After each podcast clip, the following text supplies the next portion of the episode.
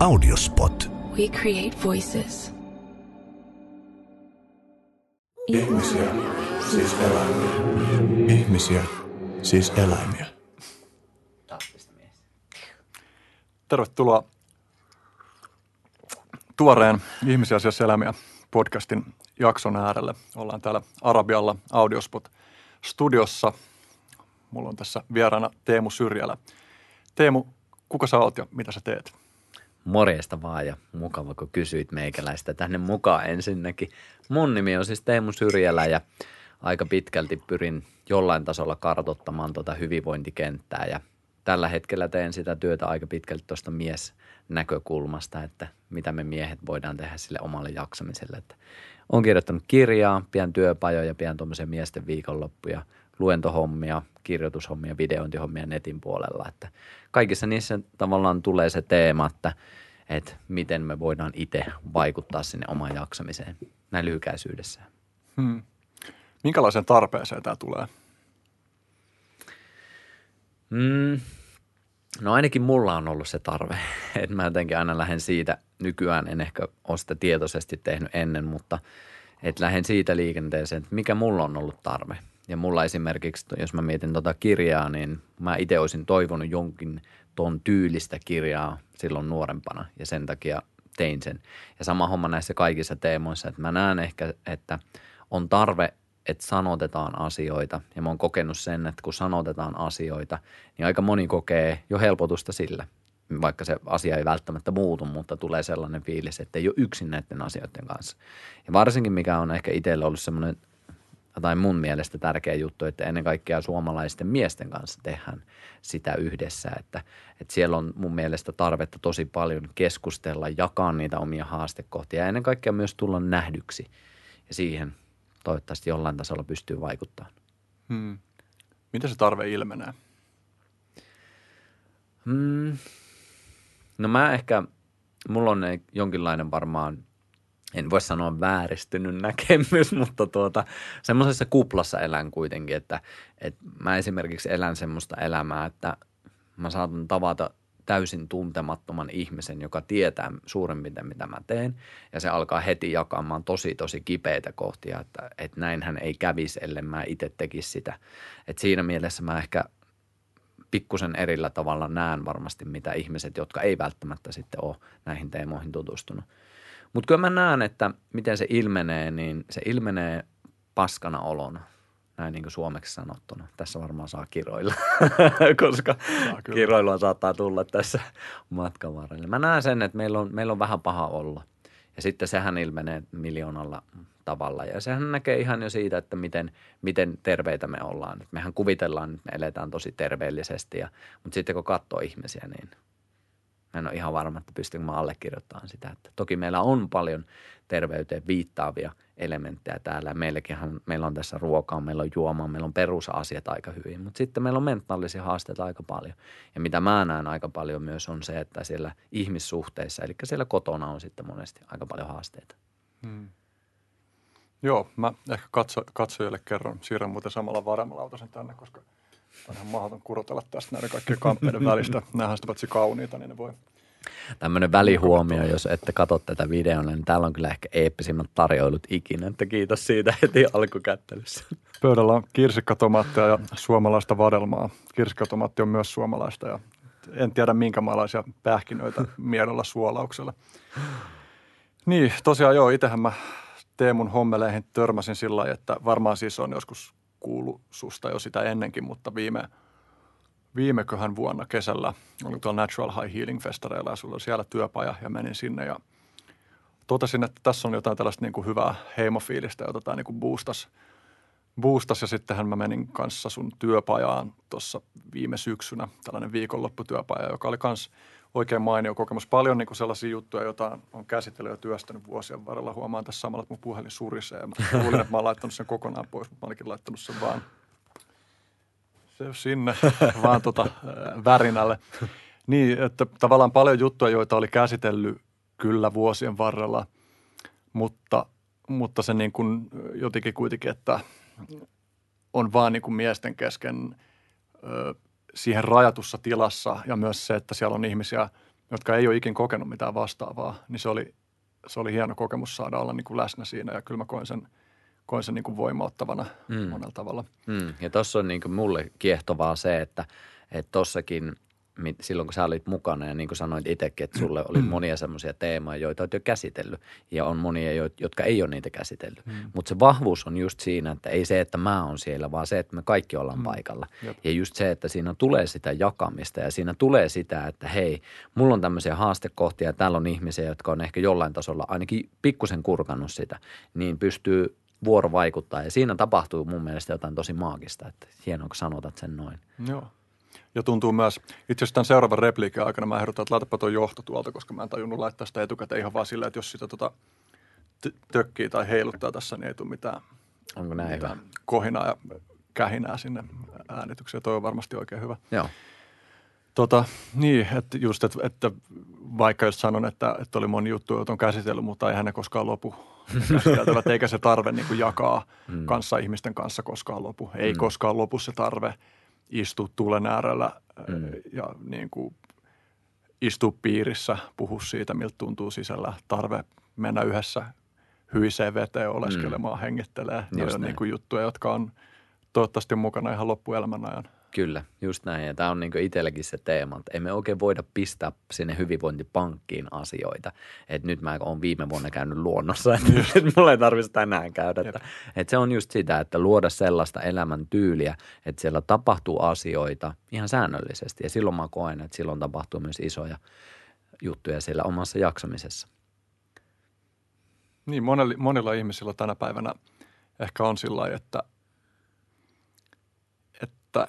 ei ole kokemusta siitä, että, että mistä saa vahvuuden tunnetta mm. elämässä. Että on mm. sellainen niin kuin, semmoinen joku, mikä ei lähde jostain semmoisesta machoilusta tai niin kuin sellaisesta, että näyttää, että e-, esittää kovaa, mm. vaan silleen, että on aidosti jotenkin monipuolisesti vahva olo itsessä ja hyvä mm. olo itsessä. Kyllä. Ja monesti ainakin miten mä koen asian, että kun ihmisellä on vahva olo, niin sieltä poistuu se tarve näyttää sitä. Mm. Eli se vaan ilmentää sitä. Ja totta kai se tulee kaikessa sen tekemisessä näkyväksi, mutta ei se tuu just niin kuin säkin sanoit, että se ei tuu semmoisen tavallaan roolin kautta, että minä nyt näytän kaikille, miten vahva minä olen, vaan se tulee, ainakin itse koen, että se tulee semmoisesta kohdasta, että ei sitä tarvi edes näyttää, vaan se on itsestään selvää. Ja siellä tulee myös, mikä monesti uupuu, että siellä on myös se rauha mukana. Että siinä on semmoinen rauha ja turvallisuus, mitä mäkin toivon ja fiilistelen, että me pystyttäisiin miesten kanssa erityisesti pääseen enemmän ja enemmän siihen tilaan, että me ollaan semmoisia vahvoja, mutta silti me luodaan rauhaa. Hmm. Minkälaiset jutut sut on johtanut tekemään siitä, mitä sä teet nyt? No lyhykäisyydessä, jos otan oman historian. Mä oon aina ollut siis kiinnostunut tosi paljon liikkumisesta. Justiinsa kaikki pallopelit, laskettelut, tanssihommat, ne on ollut, ne on ollut melkein koko elämän mukana. Mutta ensimmäinen niin herätys semmoiseen vähän syvempiin kysymyksiin tuli 2003, kun mun oma isä kuoli. Ja silloin niin eka kertaa, vähän reilu parikymppinen, just muutama päivä sitten muutin isän luota pois. Ja siinä oli, oiskohan kolme tai neljä päivää ja isä kuoli sitten. Että se oli aika semmoinen niin kirjaimellisesti iso siirtymävaihe. Muutan kotoa pois ja isä tavallaan häviää sitten elämästä ihan kokonaan. Et silloin mä niin pysähdyin tosi vahvasti just semmoisiin kysymyksiin, että onko tämä oikeasti munkin kohtalo? Tai onko tämä niin kuin, pystynkö mä itse vaikuttamaan mitenkään tänne jaksamiseen? Et isä kuuli sydänkohtaukseen, hänen isänsä kuuli sydänkohtaukseen. Et siellä on aika selkeä teema, mikä on siellä hänen suvun puolellaan. Mutta tuota, sitä sitten pikkuhiljaa, kun mentiin eteenpäin, niin silloinhan nuorena poikana sitä keskittyy siihen fyysiseen. Et mä ajattelin, että ei muuta kuin ruokavalio ja liikkuminen kuntoon ja hommaa sitä myötä selvä. Ja ei se ihan niin ollutkaan, mm. että sitten pikkuhiljaa alkoi niin havahtuu siihen, että tämä meidän oleminen on niin paljon syvempää ja just se, että miten se mieli vaikuttaa sinne ja sitten pikkuhiljaa tajusin sen, että jumalauta, eihän mä hyväksy edes omaa itteeni. Että mä olin justiinsa sillä liikkumisella yrittänyt todistaa toisille, että mä oon tykkäämisen arvoinen – ja en tietenkään mä noin selkeästi silloin pystynyt sitä sanomaan, mutta nyt kun mä katson sitä, totta kai sillä on paljon muutakin ollut. En, en mä voi sanoa, että se on se ainoa motiivi ollut siellä, mutta se on yksi motiiveista ollut. Näyttää muille ja tulla hyväksytyksi sen kautta. Totta kai siellä oli iloa, fiilistä, oppimista, kaikkea nämä iso, isoja juttuja muutenkin taustalla. Mutta pikkuhiljaa sitten, kun siitäkin meni vielä eteenpäin, niin mä tajusin edelleen sen, että ei tämä vieläkään riitä. Että tämä niin mielen kanssa työskentely, sekin on rajallista. Ja sitten pikkuhiljaa alkoin tajuaan sen omien haastekohtien kautta, että mun omat ihmissuhdetaidot ei ole semmoisia, mitkä ruokkii semmoista elinvoimasta, vaikka parisuhdetta tai pari, elinvoimasta perhettä. Ja sitä kautta sitten haasteet, mitä siellä tuli, niin oli ihan selkeästi selkeästi tavallaan vaikuttamassa siihen, että mä haluan jakaa näitä teemoja muillekin, koska mä tiesin, että jos mulla on näitä haasteita, niin mä en varmasti ole yksin. että se on jotenkin mun mielestä aina kaikille hyvä muistaa, että jos sulla on vaikka nyt haaste kohta menossa elämässä, mä voin taata, että täällä paljon meillä on ihmisiä, seitsemän miljardia vähän reilu alkaa olemaan jo, niin täällä on muutama muukin, joka on mm. joskus tässä ihmiskunnan historiassa kohdannut niitä samoja haasteita. Me ei olla yksin mm. ja mun mielestä se olisi hyvä muistaa, koska sehän unohtuu silloin. Ainakin mulla on unohtunut. Silloin kun on haasteita, niin uppoutuu semmoiseen maailmaan. Ja minä olen yksin ja ukka ei tykkää ja niin mä oon ainoa, jolla on näitä haasteita. Ja se ei, se ei ole totta. Hmm. Mutta siinä tulee se vahva erillisyys. Mutta pikkuhiljaa sitten, jos nyt pikakelaan tähän loppu, lopputarinaan, niin... Voi kelata hitaasti. Joo, tässä, tässä on hyvin aikaa. Kiitos siitä. Sekin on aika helekkarin harvinaista. Hmm. Se on jotenkin fiilistelen sitä tosi paljon.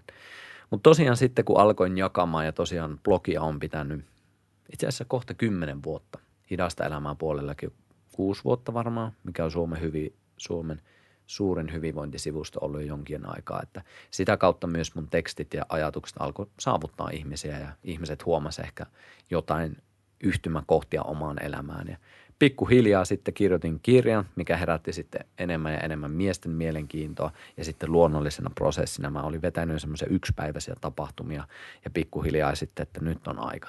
Tämä on itse asiassa, voisin kertoa tämänkin tarinan. Me oltiin yhteisen ystävämme Antonin kanssa, kenet säkin oot tavannut, niin oltiin meidän mökillä jouluna tai sinne joulu uuden vuoden aikoihin suurin piirtein tuossa, varmaan pari vuotta sitten, se oli, niin sitten just niin kuin oli keskiyö alkoi olemaan ja laitettiin kaikki valot pois. Oli ihan pimeätä, tähti taivaan alla oltiin.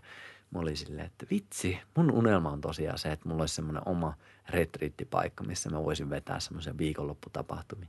Sitten oli jo valehtelematta semmoinen minuutin hiljaisuus, mä vaan katsoin sitä mökkiä. Niin. Siinähän se on. Tossahan se on se paikka, mitä mä oon jotenkin havitellut sieltä ulkoa päin ja se on niin lähellä. Ja tämä on jotenkin niin hauska, mikä monesti tapahtuu, että me ollaan sokeita asioille, jotka on lä- ihan lähellä meitä. Me hukataan se hienous, me hukataan tavallaan se arvo, arvostus niitä asioita kohtaan, jotka on ihan siinä. Tämähän näkyy tosi selkeästi parisuhteessa, pitkässä parisuhteessa varsinkin. Mutta siitä lähti sitten ja ensimmäisen miesten viikonlopun vein Kuusamon mökillä ja siellä oli kahdeksan miestä, eli tupa täynnä ja sinne ei enempää mahtunutkaan. Ja siitä huomasin, että ei jumalauta, että niin tämä on oikeasti tosi hyvä juttu. Ja sitten siirryttiin Joutsaan ja pian siellä ja mekin tavattiin sitten. Sitten sitä myöten siellä on ollut oikeastaan aina se 20-25 miestä, että ihan maksimi siihen tilaan. Niin kyllähän se kertoo siitä, että ei, en mä usko, että ne ihmiset tulee niin katsomaan valtavan suurta ja viisasta Teemu Syrjälää, vaan se kertoo siitä, että aika monella on se tarve siihen. Niin sä toimit niin kuin kanavana sellaisten juttujen äärelle, joita tosi monet ihmiset haluaa käsitellä. Kyllä, juuri näin. Ja mulle on tosi tärkeää, mulla on aina ollut tosi tärkeää. Mä en tiedä, tiedätkö sä, varmaan jonkin verran tiedät mun taustaa, mutta mä oon tanssihommia tehnyt sen parikymmentä vuotta. Ja se on, en enää niin aktiivisesti, nykyään vaan fiilistelen lähinnä kalsaritilassa kotona kokkailen, no. mutta tuota, ää, sieltä jo mulle tuli semmoinen hyvin vahva veljeys. Hmm. Ihan sieltä 90-luvun loppupuolelta, että me tehtiin yhdessä. Meillä oli, niin kuin, se on jotenkin hauska, että koko sen tanssin meidän ydin oli rinki – me tanssittiin ringissä yksi kerrallaan. Eli se oli niin jatkuvaa jakamista toisten kanssa. Ja nykyäänkin toi mun työhön perustuu tosi paljon siihen, että me istutaan ringissä. Mm. Nyt siellä ei ole todella harvoin enää yksi keskellä, että me ollaan kaikki siinä, mutta yksi on tavallaan yleensä äänessä ja muut kuuntelee, muut antaa tilaa. Muut antaa sen kokemuksen, että mä näen sut, mä kuulen sut ja silti tavallaan pitää sitä turvallista tilaa, niin se on jotenkin hauskaa, että miten isosti se tanssikin on itsellä vaikuttanut tuohon Toi itse asiassa herätti jännän muiston, koska mä kanssa breikkasin pari vuotta joskus. Ai että, just, mä haluan nähdä matskua. Ehkä, ehkä parikymmentä vuotta sitten just. Mä en usko, että siitä on ikin taltioitu mitään, mutta mulle ei ikinä ehtinyt muodostua semmoista niin kuin laumafiilistä siinä. Että oli jotain yksittäisiä tyyppejä, kenen kanssa mä kävin treenaamassa. Tai mä kävin niin kuin siis jossain, oliko se Pasilassa oli joku, oliko se nyt Pilvisteps. Mm. Kävin siellä. Siellä oli semmoinen Joakim, joka, joka opetti breikkiä. En tiedä, tunnet sä Joakimin? Le- olisiko ollut, ei, mikähän se sukunimi oli? No anyway, Joo. mä kävin siellä tunneilla ja sitten, sitten tosiaan joidenkin tyyppien kanssa niin kuin tehotreeni kisahallilla. Mutta joo, ei ikinä ehtinyt muodostua semmoista, niin kuin, että tämä on lauma, jonka osa mä oon. Ja voi olla, että se johtuu niin kuin siitä, että, että mä en ollut mun siinä elämänvaiheessa valmis Mm. mm. sellaiseen, että oli tavallaan liikaa sitä kysymysmerkkiä siitä, että, että mikä tyyppi mä ylipäänsä on suhteessa Mm. johonkin yhteisöön. Mm, aivan. Meillä oli taas siinä mielessä vähän eri tilanne, kun me oltiin Kuusamosta, missä mä oon itse siis kotosikin. Ei siellä ollut mitään opetusta, vaan me just yhdessä alettiin pähkäilee ja innostuttiin just semmoisena kollektiivisena yhteissyttymisenä Run DMCin musiikkivideoja. Silloin kun ei ollut mitään YouTubea, ei ollut mitään semmoista mm. pääsyä, niin se oli aivan silleen, että mitä noin tekee, toi on niin siistiä. Ja sitten just yrittää vaan apinoida, että siinäkin se lähti vaan yhteisestä innostuksesta. Ja se on niin kuin, niin kuin mun mielestä näkyvissä monesti nykyään, että, että se, se on vähän jopa uupuva semmoinen niin voimavara, koska nykyisin on justiinsa paljon, että on opetusta, on erilaisia niin kuin paikkoja, mihin mennään ja joku sitten opastaa, mikä on toki hyvä juttu ja silloin se polku vaikka tekniikassa on nopeampi, mutta jotenkin mä näen, että, että jotain on myös hävinnyt matkan varrella. Että semmoista niin sytytään, innostutaan. Vähän semmoista pihapelikulttuuria, mitä ainakin meillä oli nuorempana 80-90-luvulla. Että tehdään itse, opetellaan itse, opetellaan ja viedään sitä juttua eteenpäin. Mm. Mulle se on jotenkin tosi kiehtovaa ja mä haluaisin kannustaa siihen suuntaan. Mm. Niin tänä päivänä on tosi paljon valinnanvaraa kaikessa ja sitten se myös niin kuin tekee vaikeammaksi sen, että hitsautuu tuollaisia laumoja Mm. yhteen, jotka tekee yhdessä asioita. Kyllä. Sitten jos ei ole liikaa valinnanvaraa, niin sitten on helpompi niin kuin vaan antautua sille, että tätä mä teen ja tämä on mun juttu. Kyllä, kyllä. Ja yksi, mikä niin mun mielestä on myös vähän se, että se on niin kuin, niin kuin me molemmat tiedetään, että se on saakelin hyvä juttu, mutta just tommonen, että meillä on pääsy niin kaikenlaiseen vaikka materiaaliin, niin mä esi- esimerkiksi itse törmään siihen paljon, että ihmiset niin innostuu jostain asiasta, on se sitten laulaminen, tanssiminen tai mikä tahansa taito, niin sitten ne katsoo ihmisiä, jotka on tehnyt sitä 20-30 vuotta tai muuten on vaan superlahjakkaita siitä. Ja sitten ne masentuu siinä, kun ne tajuaa, että ne ei itse osaa mitään ja toi tuolla ruudussa osaa kaiken. Että se kuilu on jotenkin niin iso, mutta silloin jotenkin kun ei ollut sitä, niin ei tullut myöskään niin paljon vertailtua. Että sitä vertaisi sitten siihen naapurin Jussiin, joka niin kuin, saattoi olla parempi, mutta se ei ollut kuitenkaan niin kuin, mm. toisesta maailmasta. Niin tuossa on niin kaksi puolta. Toinen on se, että se, että sä näet ihan helvetin taitavia tyyppejä, niin myös pistää pökköä pesää, tai voi Todellakin, pistää pökköä pesää todellakin. silleen, että okei, että tätä mä haluan oppia. Just Mutta sitten se voi olla lannistavaa.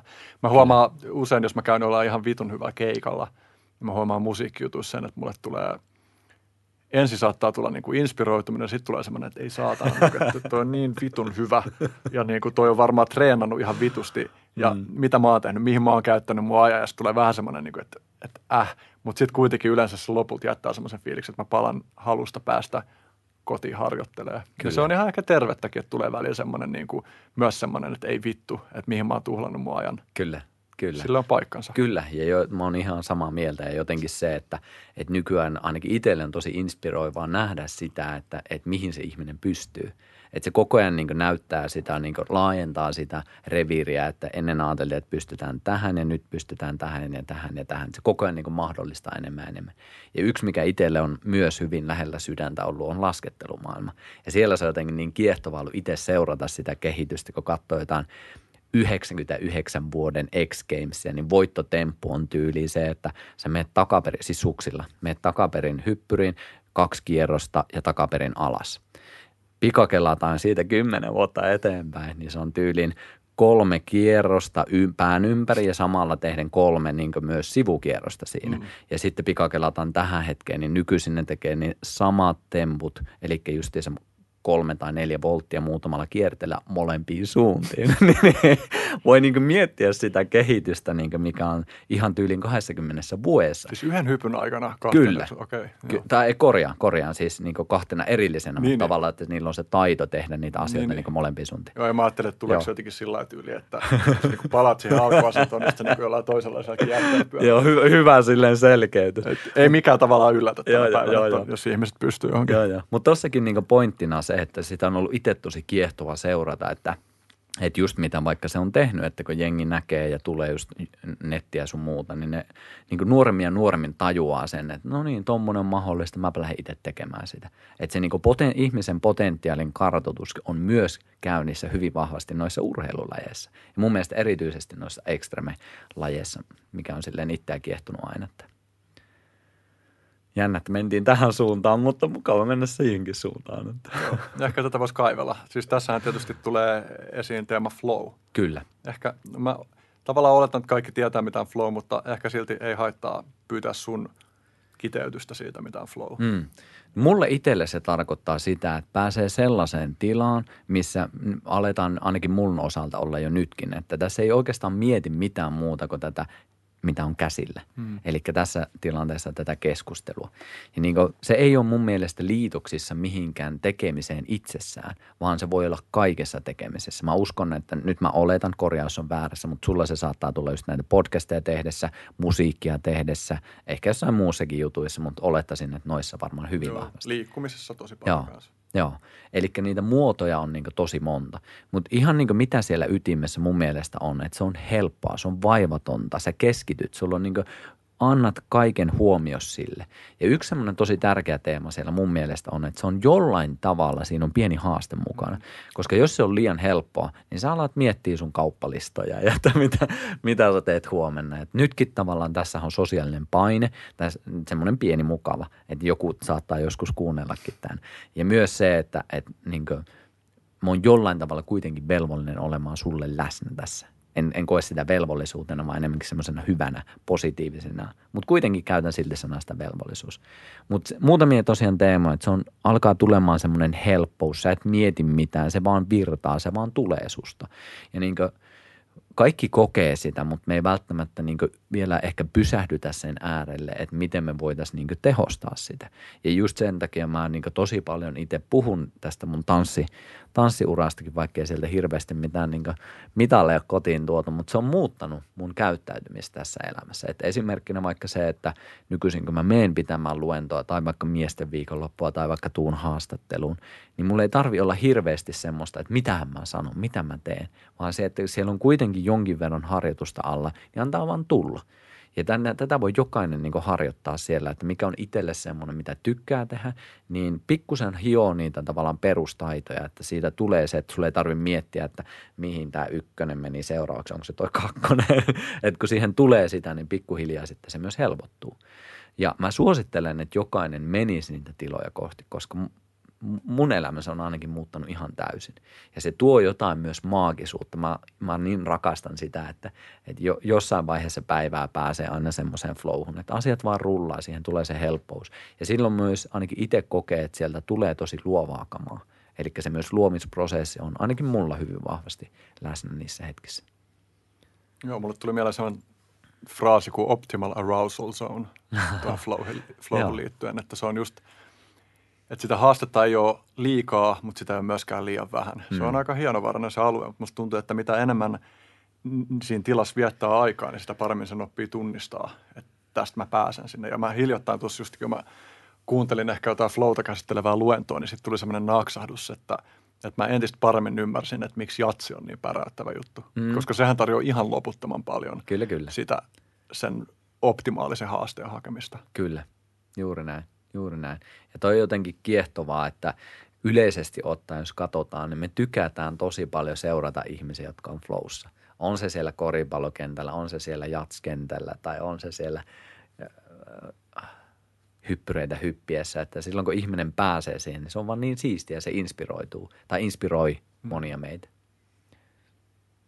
Mä just tuossa olen kuunnellut semmoisen John Vervaeke-nimisen kaverin luentosarjaa. Hän on niin kuin – Toronton yliopistossa opettaa kognitiotiedettä se opettaa myös niin kuin meditaatiosta kursseja, tai sen, sen kurssit käsittelee, niin kuin siis yhdessä kurssissa käsitellään niin kuin meditaatioa, kognitiotiedettä, antropologiaa, flowta, hmm. tämän tyyppisiä teemoja. Ja se on mielenkiintoinen tyyppi. Se on myös siitä, mä en muista mikä se laji on, mutta se harrastaa jotain kamppailulajia ja sitten se hmm. opettaa vipassana meditaatioa. Hmm. Ja se on tekemässä semmoisen joku 50-osasen luentosarja, josta mä oon nyt kuunnellut kahdeksan, kahdeksan suunnilleen. Mäkin se, haluan kuunnella. Se on ihan uskomatonta kamaa, todella hieno, hieno niin kuin hyvin puhuva, selkeästi puhuva tyyppi, mutta se puhuu siitä, tää, tota, tällainen niin kuin implisiittinen oppiminen, jota esimerkiksi niin kuin tapahtuu, kun me opitaan vaikka ajaa polkupyörällä tai uimaan. Että se ei tapahdu silleen välttämättä, että siinä olisi kauhean päämäärätietoista, vaan mm. se on mm. vain jotain, mitä tehdään, mm.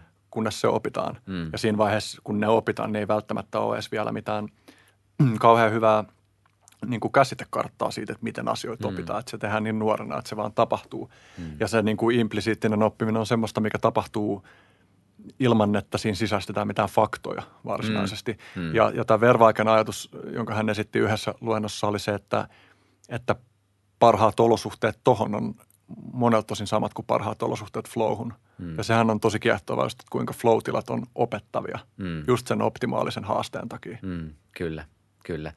Tosi kiehtovaa kyllä. Ja jotenkin itse fiilistelen myös sitä, että, että niin just nuorena, kun teki asioita ja liikku paljon ja oli semmoisen niin haasteiden äärellä sen liikkeen kautta, niin se oli hyvin luontaista olla siinä flow-tilassa. Ja mä, just niin kuin, mä oikeasti kuvittelin, että niin kaikki ihmiset on tässä, että mä pidin vaan normaalina. Ja että totta kai, että tämä on niin normia. Ja sitten just kun alkoi lukemaan flowsta, niin oli silleen, että no mikä tässä on niin se ihmeellinen, että eikö tämä on niin ihan päivänselvää, että me eletään mm. tätä. Et siinä on jotenkin hauskaa, että silloin kun se tieto ja just se mieli tulee siihen, niin se, on, se voi olla joku mahdollistamassa, mutta se voi olla myös just estämässä sinne flowhun pääsyä, koska me mietitään niin helkkarin paljon. Se on myös jännä, että ajattelussakin voi tulla flow-tiloja. Mm, kyllä. Ja niin kuin keskustelussahan se usein tulee kaikista parhaiten. Kyllä, ehdottomasti siinä, kun on sopivan haastava keskustelu, että joutuu vähän miettimään sitä, että miten mä oikeasti kiteytän jotain mun ajatuksia, hmm. niin sieltä, sieltä löytyy se. Kyllä, kyllä. Ja mä itse just hmm. koen, että, että niin flow keskustelut, niin ne elävöittää yleensä siinä molempia. Hmm. Että se on semmoista, totta kai, tai aina on monenlaisia mahdollisuuksia. Voi olla myös, että jotain se ei, ei elävöitä, mutta mm. mun kokemus on se, että, että aina kun pääsee jonkun ihmisen kanssa, niin siinä se flow myös ainakin mun mielestä noissa keskusteluissa tuo sitä yhteyttä. Mm. Että sä tavallaan saat kiinni, että hei, toi heittää tuommoisia ajatuksia, se herättää musta tämmöisiä ajatuksia. Että siinä tulee semmoista yhteistä vuoropeliä. Ja tässäkin, mitä me tehdään, niin yksihän kun jos mä olisin täällä yksin höpöttämässä, niin se ei olisi samanlaista kuin sun kanssa. Eli me luodaan jotain täysin uutta myös ja se on niin aina se kiehtova aspekti myös, että se luominen tapahtuu myös hyvin paljon sen flown kautta. Kyllä esimerkiksi tanssiminen toisen ihmisen kanssa, niin siinähän tosi hienosti syntyy noita. Mm. Et just jotenkin, mä, mulla ei ole itsellä kokemusta semmoisesta, että, että tanssisi toisen ihmisen kanssa niin kuin jotain semmoista, missä on – tavallaan ennalta määriteltyä kuvioita. Mä uskon, mm. että sitäkin kautta pystyy löytämään mm. flowta.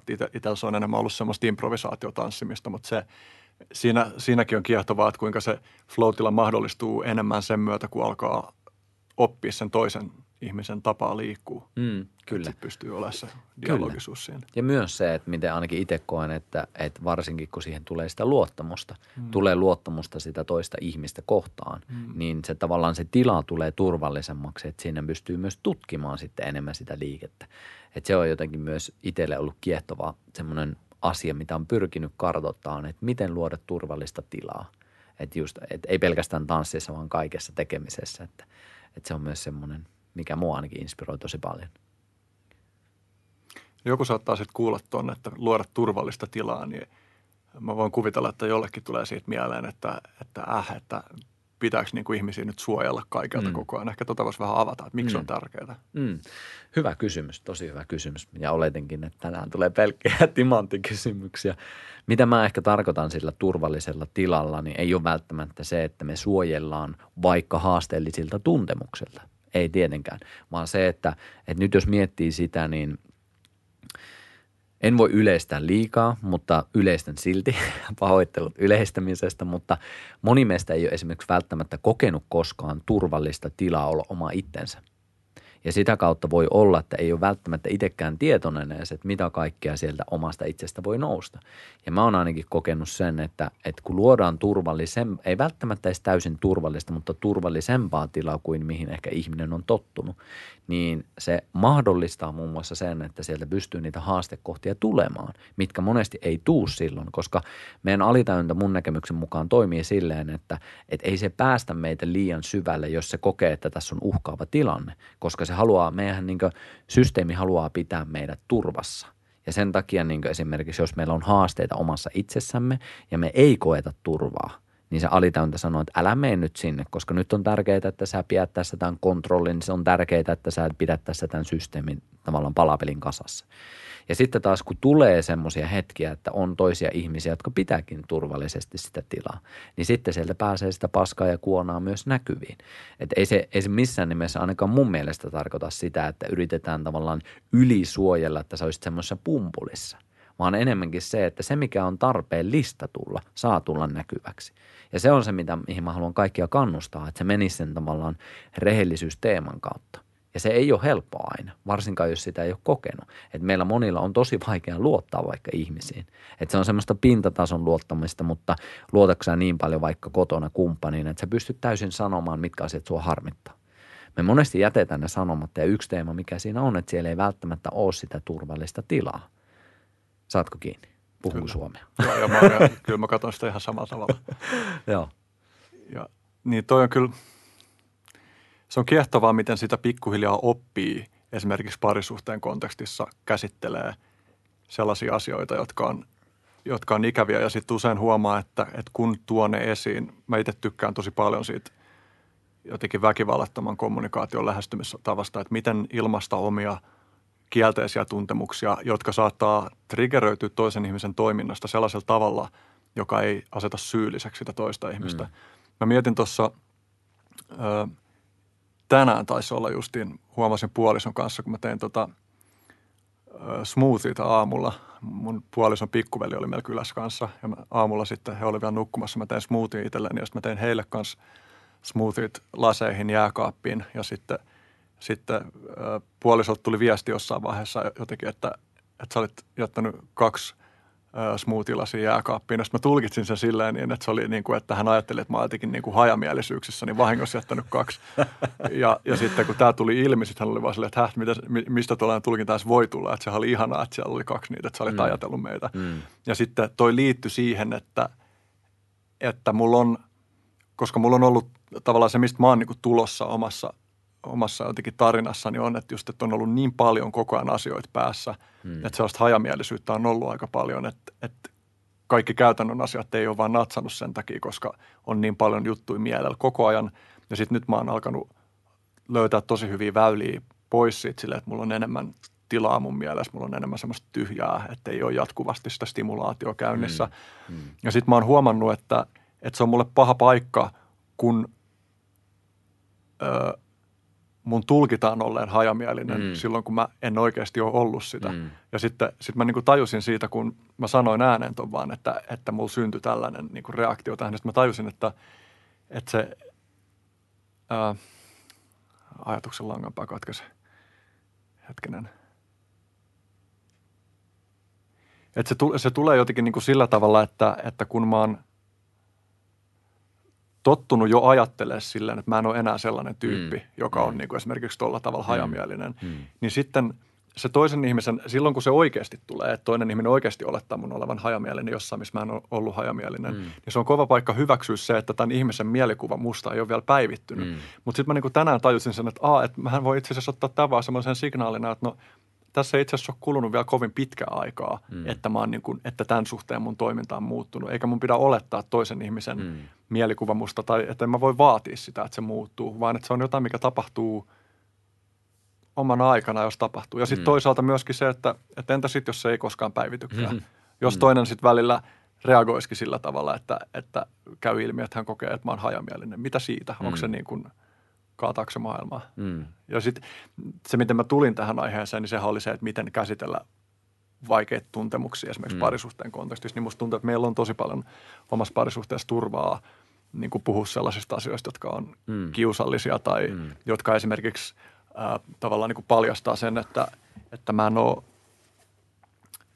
joissain asioissa esimerkiksi omien ideaalieni tasolla tai jotain. Mm. Että vielä on matkaa. Mm. Mm. Ja en tietenkään tule olemaankaan koskaan. Mm. Aina tulee sitä mukaan, kun oppii uusi juttu, niin huomaa taas uusia alueita, joissa mm. haluaa kehittyä. Todellakin. Ja toi on jotenkin hyvä tarina siinäkin mielessä, että tykkään tuosta turvan ihan selkeästi. Siellä on luottamusta ja turvaa, että pystytään sanomaan, koska se on just se, mikä mä näen, että monesti uupuu. Että ei vaan uskalleta sanoa niitä. Ja toinen, mikä mulle herää tuosta vahvasti mieleen, on myös se, että miten vahvasti me aina tulkitaan – ja se meidän tulkinta ei välttämättä ole täydellinen totuus, mutta meille se on siinä hetkessä totta. Ja musta olisi esimerkiksi tosi kiehtovaa, en välttämättä tarvi nyt sitä kaivella, että mistä vaikka sulla herää se tulkinta siihen, että sä oot ollut hajamielinen. Että onko siellä jotain historiaa vai onko se vaan se, että, että se sun tavallaan näkymä itsestä on niin erilainen, että sitten se ei nyt niin kuin kohtaa siinä. Mutta jostain, koska toi on niin kiehtovaa, että mistä ne nousee myös ne triggerit. Mm. Ja me ei, niin kuin mun näkemys on se, että no monesti niin – meidän yhteiskunnassa ollut vielä vähän semmoisia puhumattomia asioita, että sitten monelle ne ei ole, no se on vähän semmoista pelottavaa aluetta, että me ollaan vähän niin kuin syy, niin kuin silleen, pistetään tuonne syrjään, että sitten kun ne on syrjässä, niin niitä ei ole olemassa. Mutta se on jotenkin mulle aina tosi semmoista hedelmällistä aluetta, että mitä siellä voikaan saada niitä tavallaan lukkoja ja solmuja auki ja miten se sitten voi vapauttaa sitä ihmistä elämään, ihan oman näköistä elämäänsä. Hmm. No kun puhutaan tästä turvallisen tilan teemasta, niin voisi ehkä mennä vähän siihen sun mm, viikonlopputyöpaja teemaan. Sä oot ilmassu, että, että, että se on ehkä, onko peräti näin, että se on kaikista merkittävin juttu sun työssä ollut sulle, kun sä oot saanut näin. Milloin se ensimmäinen olikaan? Ei siitä ole kuin 2018 kevät, alkukesä. Niin, niin. Eli silleen kohtuu. Mun nyt kymmenen, tai nyt tulee ensi viikolla on seuraava, niin se on niin kymmenes kaiken kaikkiaan. Mulla on ollut kaksi naisille, mutta pää, pääasiassa on miehille ja se on se, mihin mä myös keskityn tulevaisuudessa. Että kymmenkunta kohta. Ihmisille, jotka ei tiedä, minkälaisia juttuja siellä tapahtuu, niin mitä sä haluaisit kertoa siitä, mitä siellä tapahtuu? Se on se kysymys. Pilamatta salaisuutta niin, niin, se on se kysymys, mitä moni kysyy, että mitä te teette siellä, että miten se oikein on. on. Niin mä näen sen silleen, että se on paluuta perusasioihin.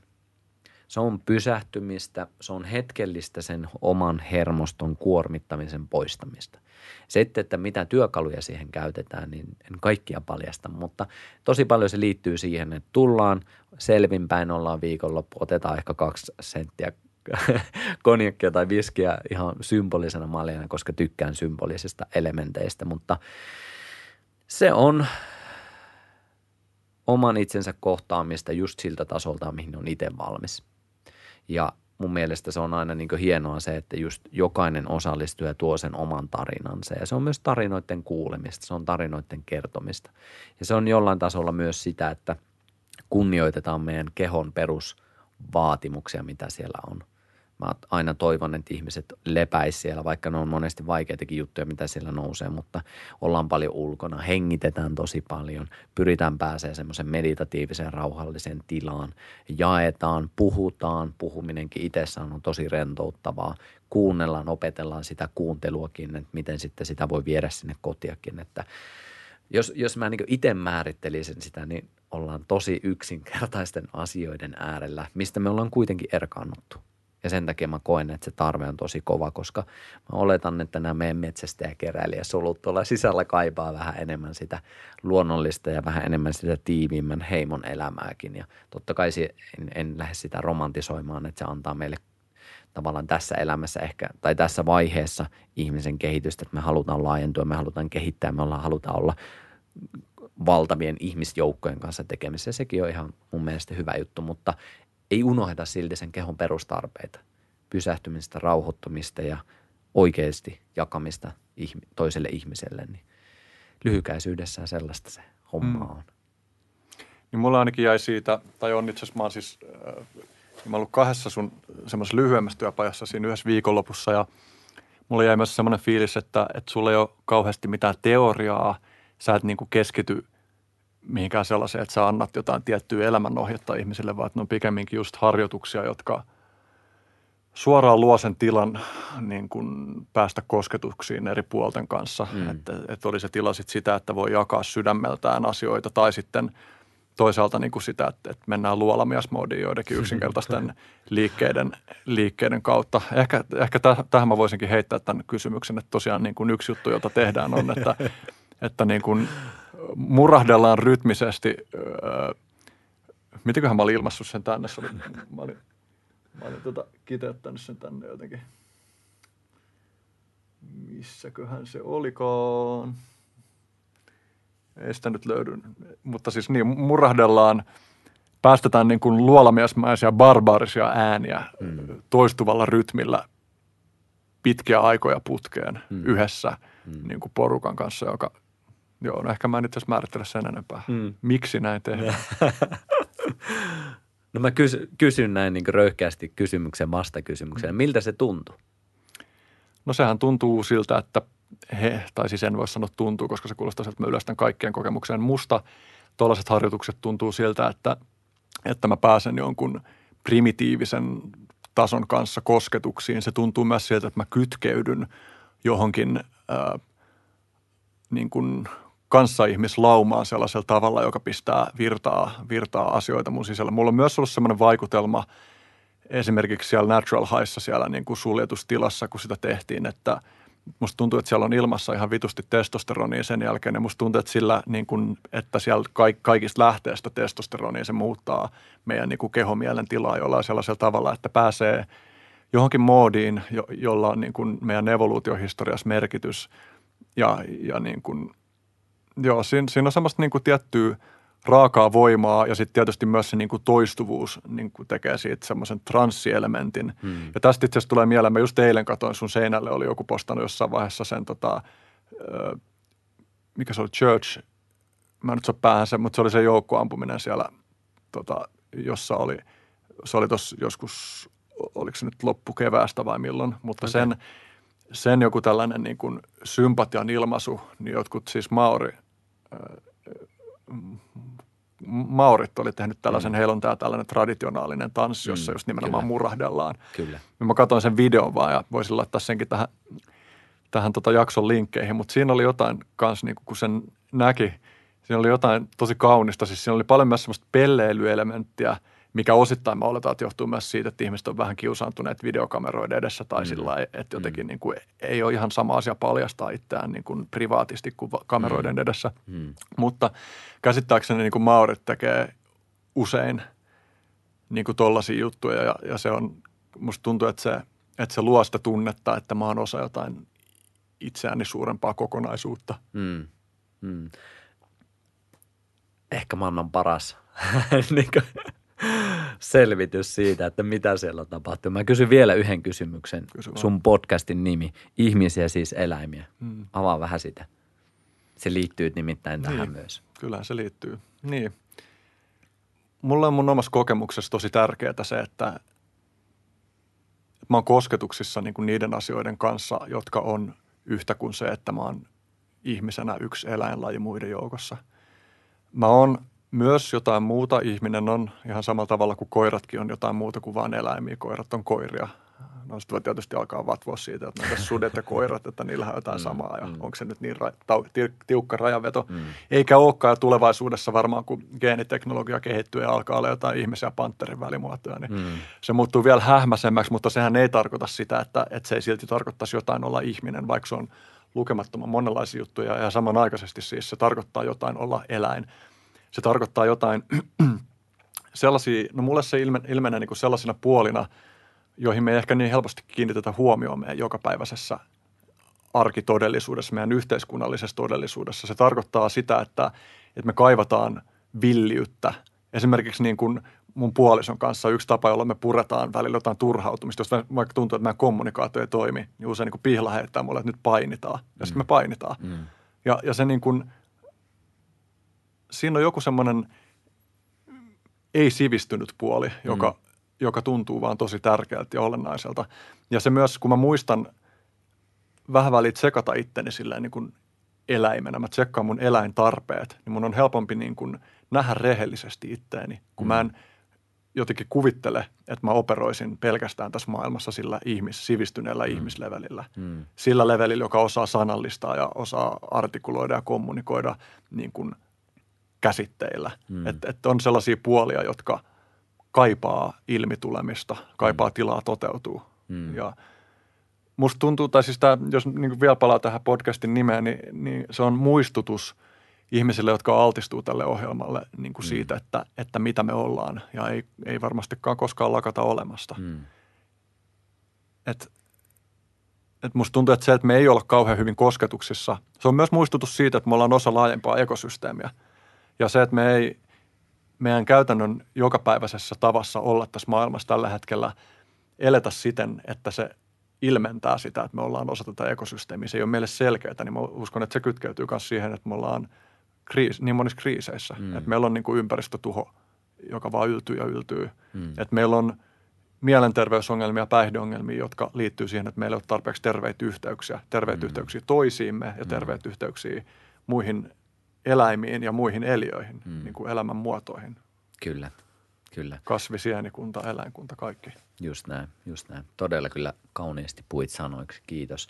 Ja pystyn allekirjoittamaan kaiken ton. Ja toi on hyvin, hyvin ytimessä siinä, että, että mä näen sen asian silleen, että on se syy mikä tahansa, että on se tietosta tai alitajuntasta, mutta meistä on kytketty sitä osaa pois. En mene sen syvemmin salaliittoteoriaan, että kuka sitä on, koska en todellisuudessa tiedä. Mutta se on ihan selkeää, että meistä on niinku semmoista osaa ihmisyyttä ollaan koko ajan kytketty just sillä sivistyksellä pois. Et meistä, me ollaan silloin huomattavasti helpompia myös hallita. Ja mitään niin kuin mä koen, että, että toi on hyvin ytimessä mun tulevaisuuden projektin kanssa, jota en pysty vielä paljastamaan, mutta just nämä yhteydet. Ja mä haluan itse myös tuoda sitä muistutusta näihin yhteyksiin, että mistä me ollaan tultu, mihin me ollaan oltu yhteyksissä, mihin me ei tällä hetkellä olla yhteydessä ja mitä se tekee meille. Mä en pysty kaikkia tavallaan viivoja tai lankoja siellä yhdistämään, mutta on ihan selkeää se, että jos ei me olla yhdistäytyneenä siihen primitiiviseen voimaan meissä itsessämme, niin mä näen sen vähän silleen, että se on vähän niin kuin se harmaa susi tai susi yleensäkin, josta on sitten jalostettu se koira. Ja me ollaan nyt niitä koiria. Me ollaan just se jalostettu muoto siitä ihmisestä itsestään. Ja me ollaan vähän sitten sellaisia, että me kaivataan sitä, että meistä huolehditaan. Me kaivataan sitä, että meille joku kertoo, mit, mitä mä teen tänään ja miten mä teen tämän. Ja niin kuin, me mennään semmoisessa vähän niin kuin, että joku vetää meitä nuorassa.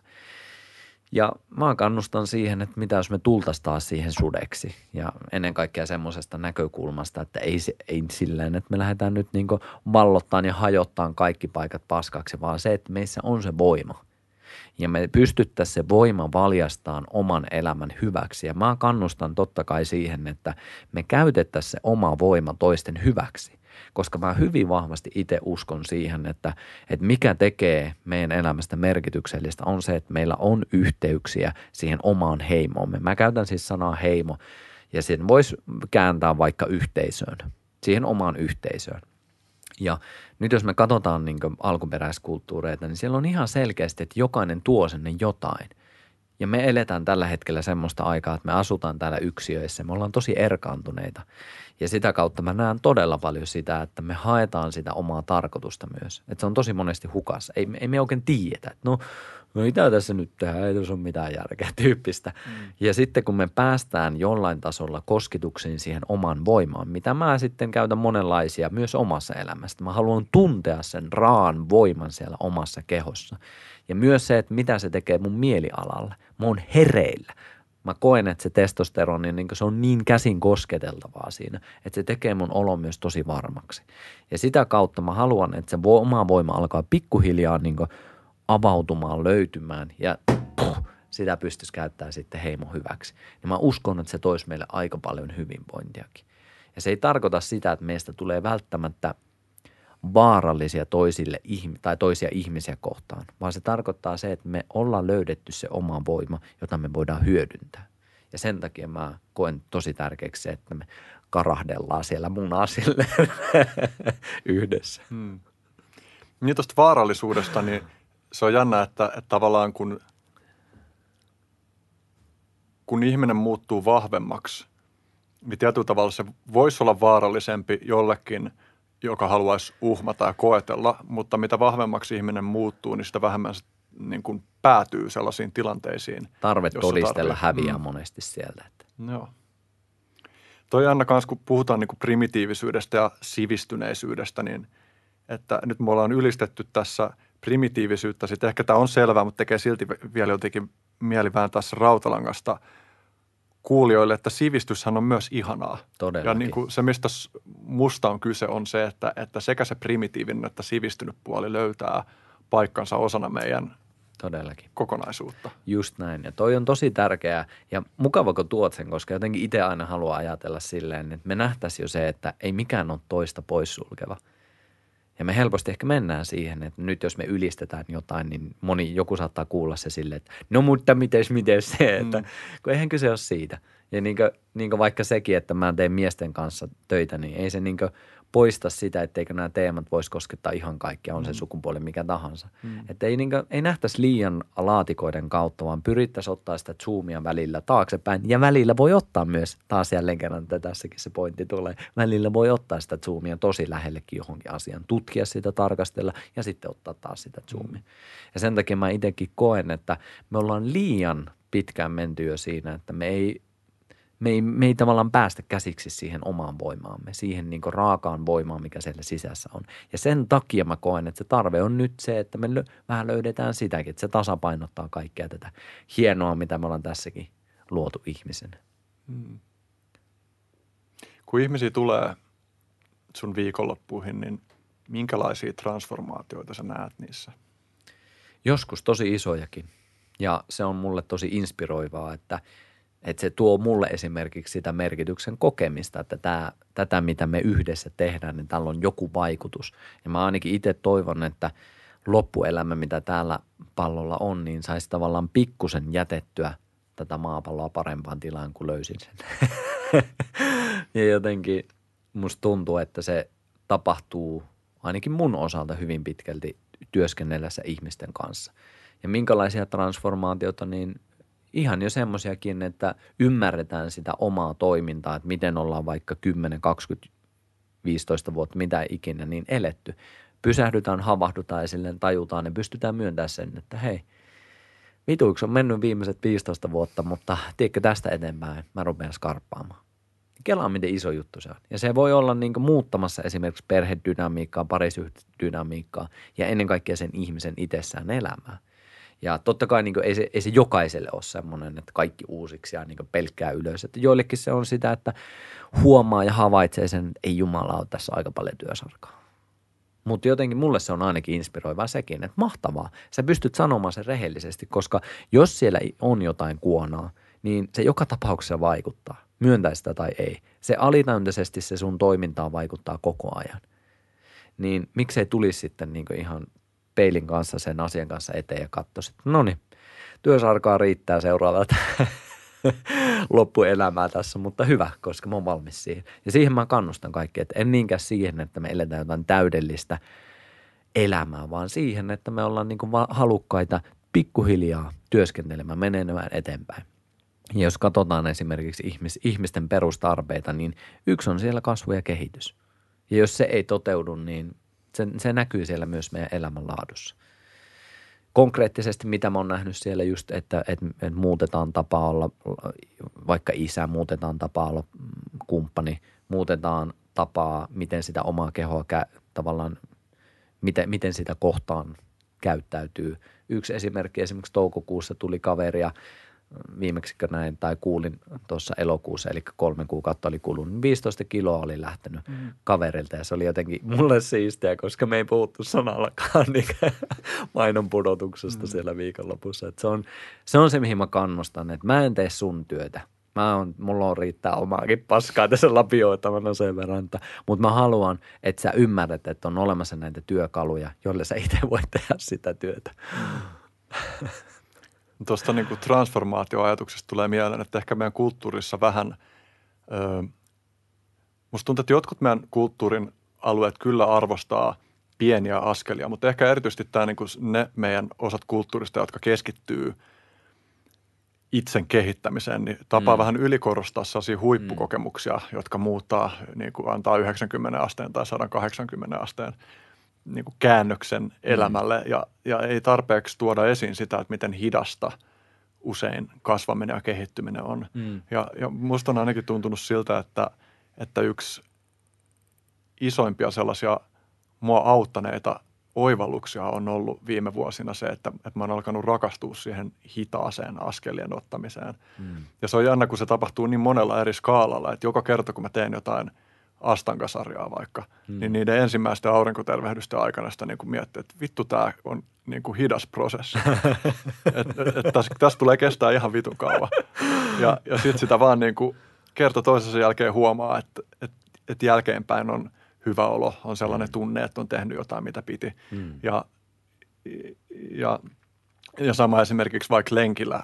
Mä, mulla on niin kuin tapana, että mä juoksen aina ylämäät spurttina. Mm. Ja, ja sekin niin kuin, se tuntuu pitkältä, se Mm. spurttaaminen. Mutta sitten aina kun sen on tehnyt, tietää, että jokainen tällainen askel on askel ö, pidemmälle siihen suuntaan, niin kuin, mikä ihminen mä haluan olla Mm. elämässäni. Mm. Ja, ja sitten toi, toi on niinku kiehtova, että, että miltä se tulee näyttää, jos me saadaan meidän kulttuurissa jotenkin iskostettua niinku ymmärrys sekä niistä pienten askelten että niiden huippukokemusten merkityksestä. Koska kyllähän ne huippukokemuksetkin on, niin kuin, niillä on tosi tärkeä, tärkeä rooli myös, mutta että pelkästään ehkä niihin keskittyminen niin johtaa just siihen, että ihmisillä on liian suuret odotukset itsestään. Kyllä. Et vähän tulee mieleen, mä en tiedä, ootko kuunnellut Gabor Mateen juttuja? Joo.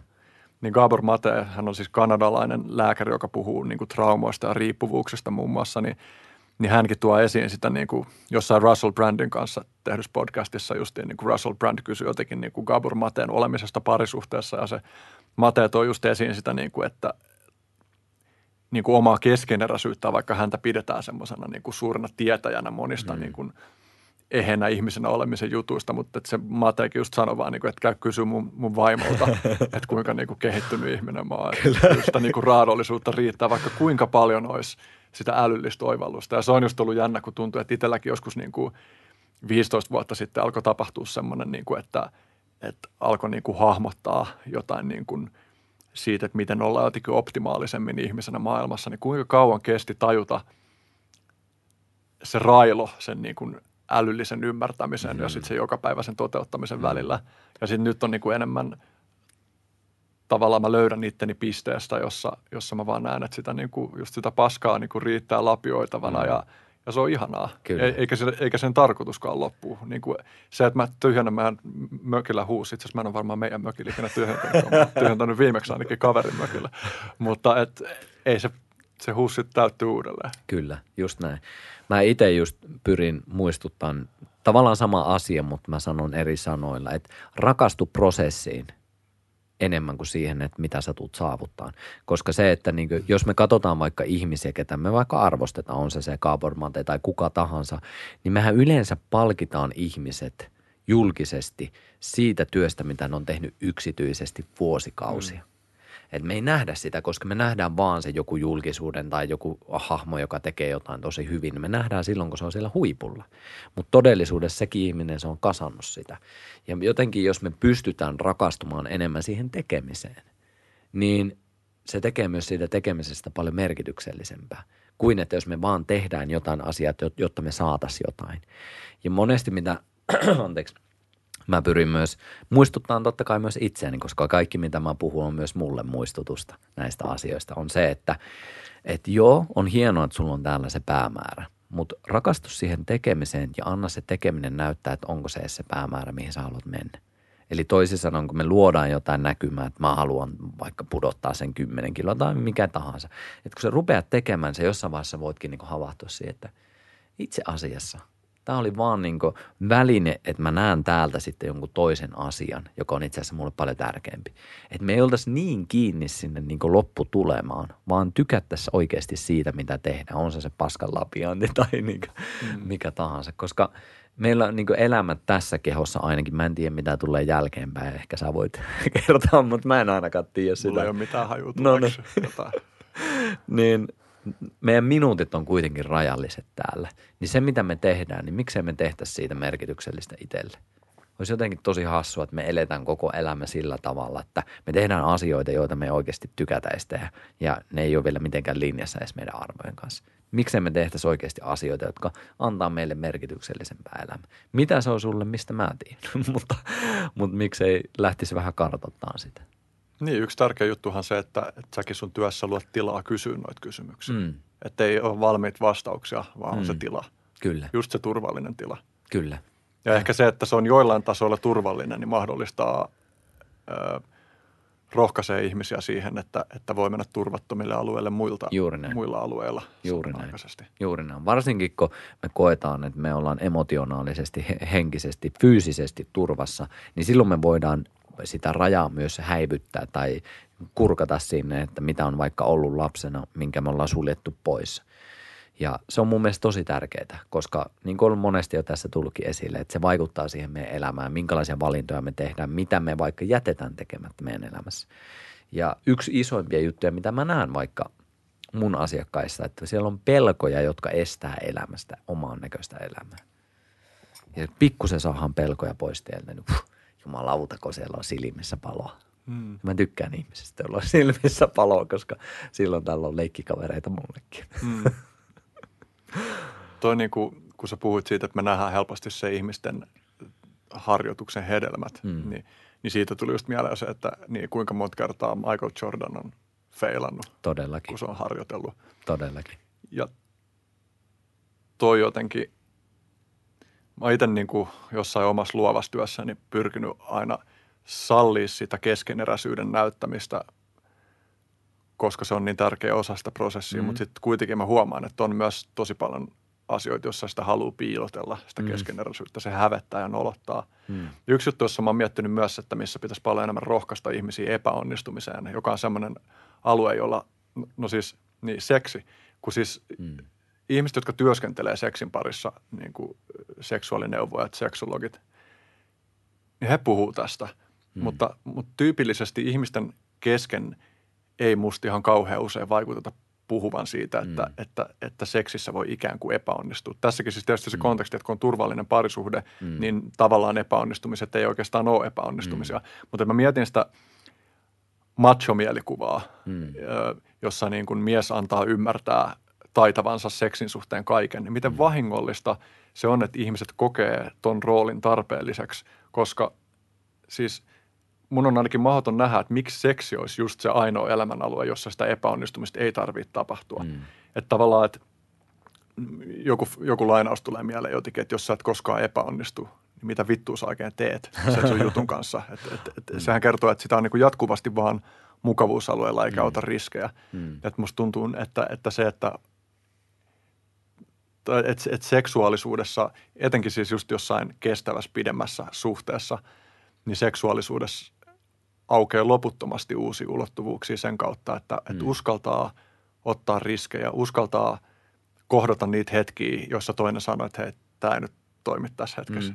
Mm. Mm. Että miten me saataisiin enemmän tuet? No tietysti tällä muun muassa, että tästä puhutaan ääneen. Mm. Että me voitaisiin niinku tukea toisiamme enemmän siinä, että, että sekään ei tarvi olla asia, jossa sä oot valmis, jossa sä oot mestari. Mm.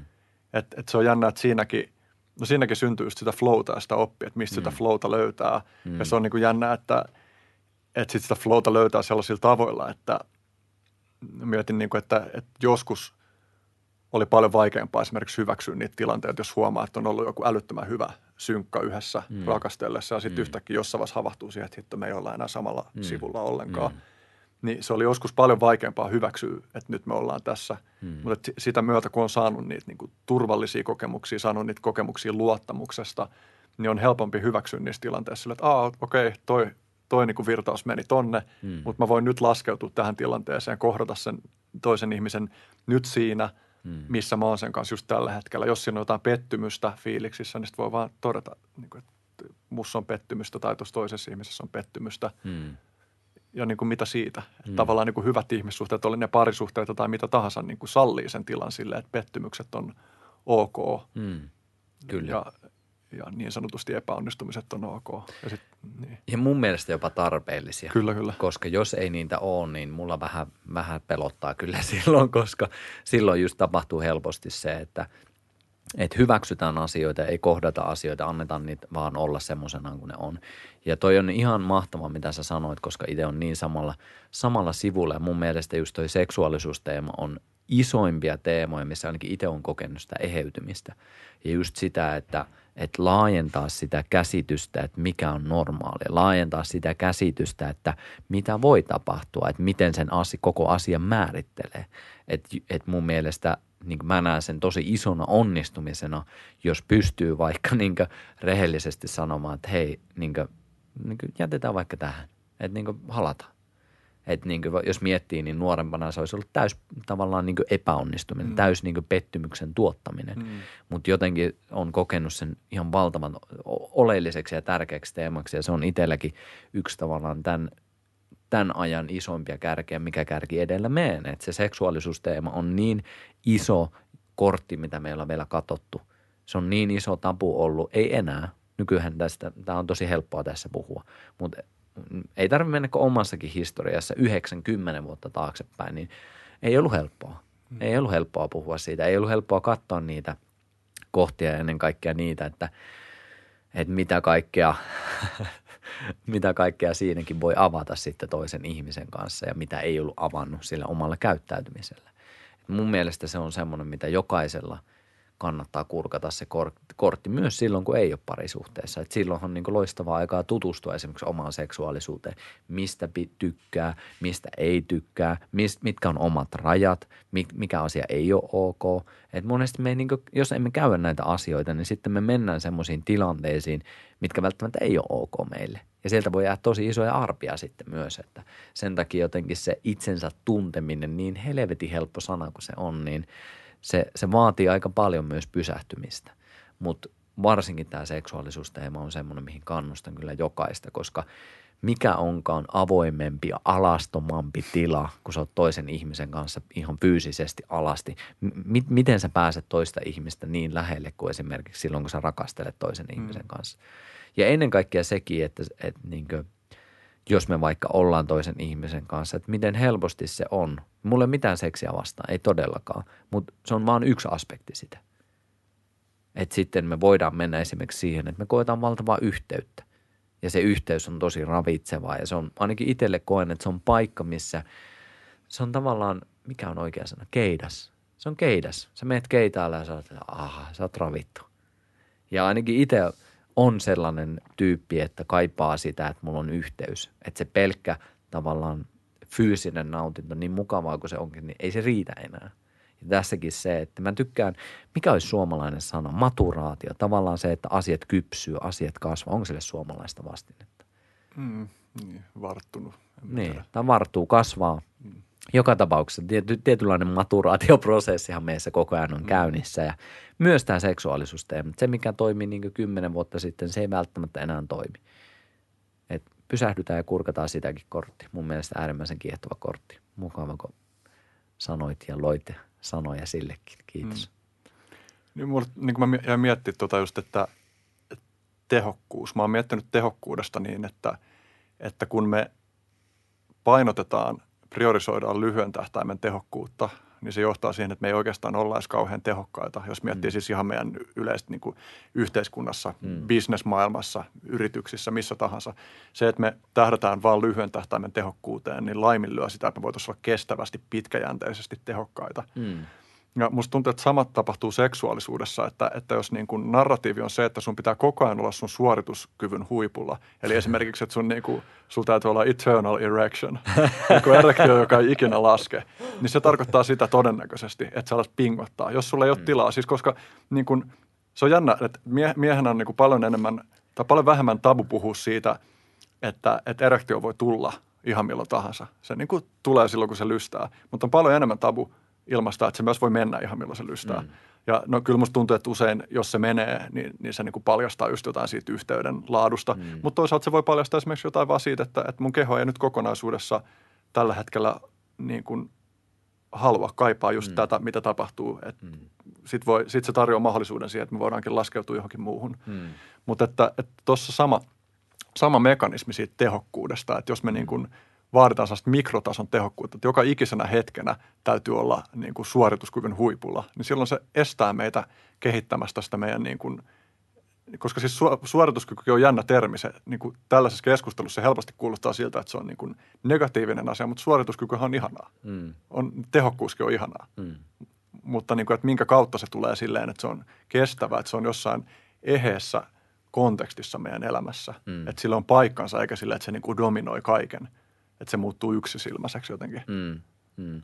Ja toi, mikä, mus, mitä toi mussa herättää, on myös se, että, että jälleen kerran, jos palataan vähän taaksepäin, mitä jo juteltiinkin tässä, että palaa sinne kehoon, tunne, että mitä siellä kehossa tapahtuu ja rakastelu, seksin harrastaminen, seksuaalisuus yleensäkin, niin me helposti mennään mielikuvien kautta. Me mennään sen mieli edellä, että mitä mulla pitää tehdä, miten tehdään. Ja varsinkin monilla mm, tai en tiedä itse asiassa yhtään miestä, joka ei olisi altistunut vaikka pornolle jossain vaiheessa elämäänsä. Että miten se vaikuttaa niihin mielikuviin, että miten pitää. Että siellähän on se itse eternal erection niin käynnissä koko ajan. Ja sen takia niin mun mielestä yksi se olennaisimpia pointteja, mitä mä haluan tuoda, on just se, että sä oisit enemmän yhteydessä sinne omaan kehoon, että mitä se oma sun keho viestii, mitä siellä tapahtuu ja sä pystyt kuuntelemaan sitä. Ja sen takia just se, että mä koen tärkeäksi karjua ja olla tavallaan sen primitiivienergian kanssa, koska se on hyvin lähellä myös sitä, kun me vaikka rakastellaan, niin se on aika semmoista, että siinä ollaan aika todella voimakkaan, voimakkaan energian kanssa myös käsi, tai siis – kohdataan se, että se on mm. niin käynnissä siinä. Ja sitten jos me ollaan pelkästään sillä mielellä siinä, mikä on mahdollista, että sä, sä oot niin hyvinkin niin suorituskeskeinen siinä niin mentaalisen maailman kautta, niin sä et välttämättä kuule mitään, että mitä se sun oma keho sanoo, mitä se toisen ihmisen keho siinä viestii sulle.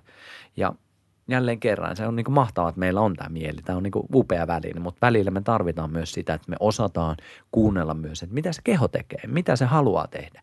Ehkä se haluakin tehdä vähän erillä tavalla, mitä se mieli just nyt sanoo. Niin sekin kirjoitit tuossa kirjassa siitä, että, että seksuaalisuudesta puhuttaessa painotetaan paljon tekniikoita – eikä sitten just sitä jotain läsnäoloa ja yhteyttä ja tällaisia asioita. Ja senkin mä luin sillä tavalla, että sä et sano, että tekniikat olisi millään tavalla huono homma, Ei vaan todellakaan. ne, ne niin kuin, Ei todellakaan. niille on paikkansa. Just kyllä mä, niin kuin, mä mietin, miten mun oma seksuaalisuus on lähtenyt kehittyä. Joskus kun mä niin kuin tajusin, että sellainen asia on olemassa kuin seksuaalisuus, mä kaivoin meidän kirjahyllystä kaikki sellaiset jotkut niin kuin tietosanakirjat ja etin kaikki seksiin liittyvät jutut sieltä. Ja sitten mä aloin lukea jotain tyyli Kosmopolitania ja, ja jotain suosikkilehdessä oli näitä Bees Honey-palstoja ja mm. vastaavia. Mm. Mä niin kuin pänttäsin kaiken, mitä mä löysin siitä vuosikausia ennen kuin oli mitään niin kuin e-, ensimmäistä minkäänlaista intiimiä kosketusta mm. kenenkään kanssa. Ja kyllä mä koen, että siinä oli paljon hyviä puolia, että se niin kuin valmisti, valmisti niin kuin ehkä niin kuin moniulotteisempaan lähestymistapaan siitä, että mitä seksuaalisuus on. Mm. Mutta, mutta sitten että kyllä se myös toi semmoista, just semmoista suorituspainetta sen mm. kautta, että, että oli lukenut kaikista niistä tekniikoista ja, ne, ne. ja, ja sillä lailla ja se on niin, kuin, niin hienoa, että, kun, että sille on oikeasti paikkansa. Mm. Ja sitten ja sit noi eri puolet tasapainottaa toisiaan. Että kun on se just joku niin kuin, ei minkään mallin kautta lähestyvä tapa olla seksuaalisuuden kanssa, mm. niin, niin se niin kuin tukee sitä, että sitten sulla on myös jotain niitä rakenteita. Että se, että se, että meillä on rakenteita, että tavallaan vaikka usein puhutaan siitä, että, että no seksin pitää olla niin kuin spontaania, että sä et voi vaan toteuttaa jotain tiettyä tekniikkaa, mutta toisaalta jos on täysin spontaania, niin, niin kuin, niin se ei niin kuin kuulostaisi realistiselta mm. sillä, että, että, että voi olla todella spontaania, mutta kyllähän siellä on silti jotain, sä, niin kuin, sä oot tottunut, että tietyt asiat toimii tietyllä tavalla. Siellä, mm. siellä on niin kuin, se on semmoinen niin kuin tanssi niiden asioiden välillä, jotka se oot tottunut todeksi, että sitten mm. niiden spontaanien puolien välillä. Mm. Ihan sama kuin siinä jatsin soittamisessa mm, tai mistä tahansa musiikin soittamisessa. Ja mieti sitä, nyt jos mietitään vaikka sitä jatsin soittajaa, joka pystyy improvisoimaan ihan uskomattomalla tavalla, että kuinka paljon se on käyttänyt siihen harjoitteluun, niihin perustekniikoiden harjoitteluaikaa. Ja ihan sama homma tässäkin, että mä en muista kuka sen sanoi, mutta se oli hienosti mun mielestä sanottu, että opettele kaikki tekniikat, jotta sä voit unohtaa ne, mm. mutta ne on silti siellä olemassa, joihin sä voit palata. Mm. Ja niin kuin, se on mun mielestä, nyt jos miettii vaikka omaa polkua niin tässä seksuaalisuudessa, että, että silloin kun esimerkiksi mä tajusin, että mä olin 2003, sanotaan 2009-2010 vuoteen, niin mä olin havitellut jotain helvetin superterveyttä ja mä olin samalla kaikki ne vuodet vaan hajottanut itse asiassa sitä kehoa.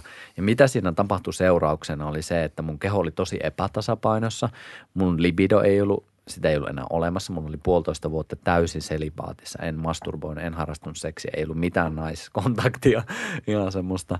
Ja se oli vaan tila, mikä mun fyysisesti oli kehossa, jonka oli itse luonut sinne. Ja siitä, kun mä lähdin jollain tasolla hahmottaan, eheyttäen sitä omaa seksuaalisuuttani, niin mä huomasin, että mulla piti opetella tekniikoita. Muun muassa se, että se keho oli niin epätasapainossa, että esimerkiksi ejakuloin tosi nopeasti. Ja silleen, että jos mulla ei siihen ole tekniikkaa, niin sitten nämä mun niin rakastelukerrot on erittäin lyhyitä. Että se oli niin äärimmäisen hyvä tekniikka, että oppi siihen, että hei itse asiassa kun mä tasapainotan näitä ja näitä näitä elementtejä tässä kehossa, niin myös tämä mun halu ejakuloitua, niin se vähenee siellä. Ja sitten taas pystyy keskittyyn esimerkiksi siihen improvisointiin huomattavasti enemmän. Eli niin ihan, ihan taas ollaan näköjään oltu aika hyvin samoilla linjoilla kaikessa tässä, mutta, mutta se on jotenkin mulle Vittu kanssa. mitä samanmielistä. Uskomatonta paskaa. Joku ajattelee siellä kun. Mutta tuota, mutta joo, eiköhän siinä tullut jo kaikki oleellinen Kaikki seksuaalisuudesta. Tämä jakson nimessä laitetaan kaikki seksuaalisuudesta. Kyllä, me tiedämme kaiken. Hmm. Mutta tässäkin just se, että niinku, jos mä mietin itseäni silloin, kun mulla oli vaikka semmoinen tilanne, että keho on ihan todella epätasapainossa, ei ole niinku, keho ei pysty pidättämään, eli just se, että, niinku, että se silloin niinku vaan niinku, se haluaa nopeasti päästä, koska silloin kun mies vaikka ejakuloi, niin se pääsee hetkeksi tosi rentoutuneeseen tilaan. Ja sitähän munkin keho yritti havitella siinä, että jatkuva epätasapaino, ejakulaatio, hetken niinku, tasapaino, rauha.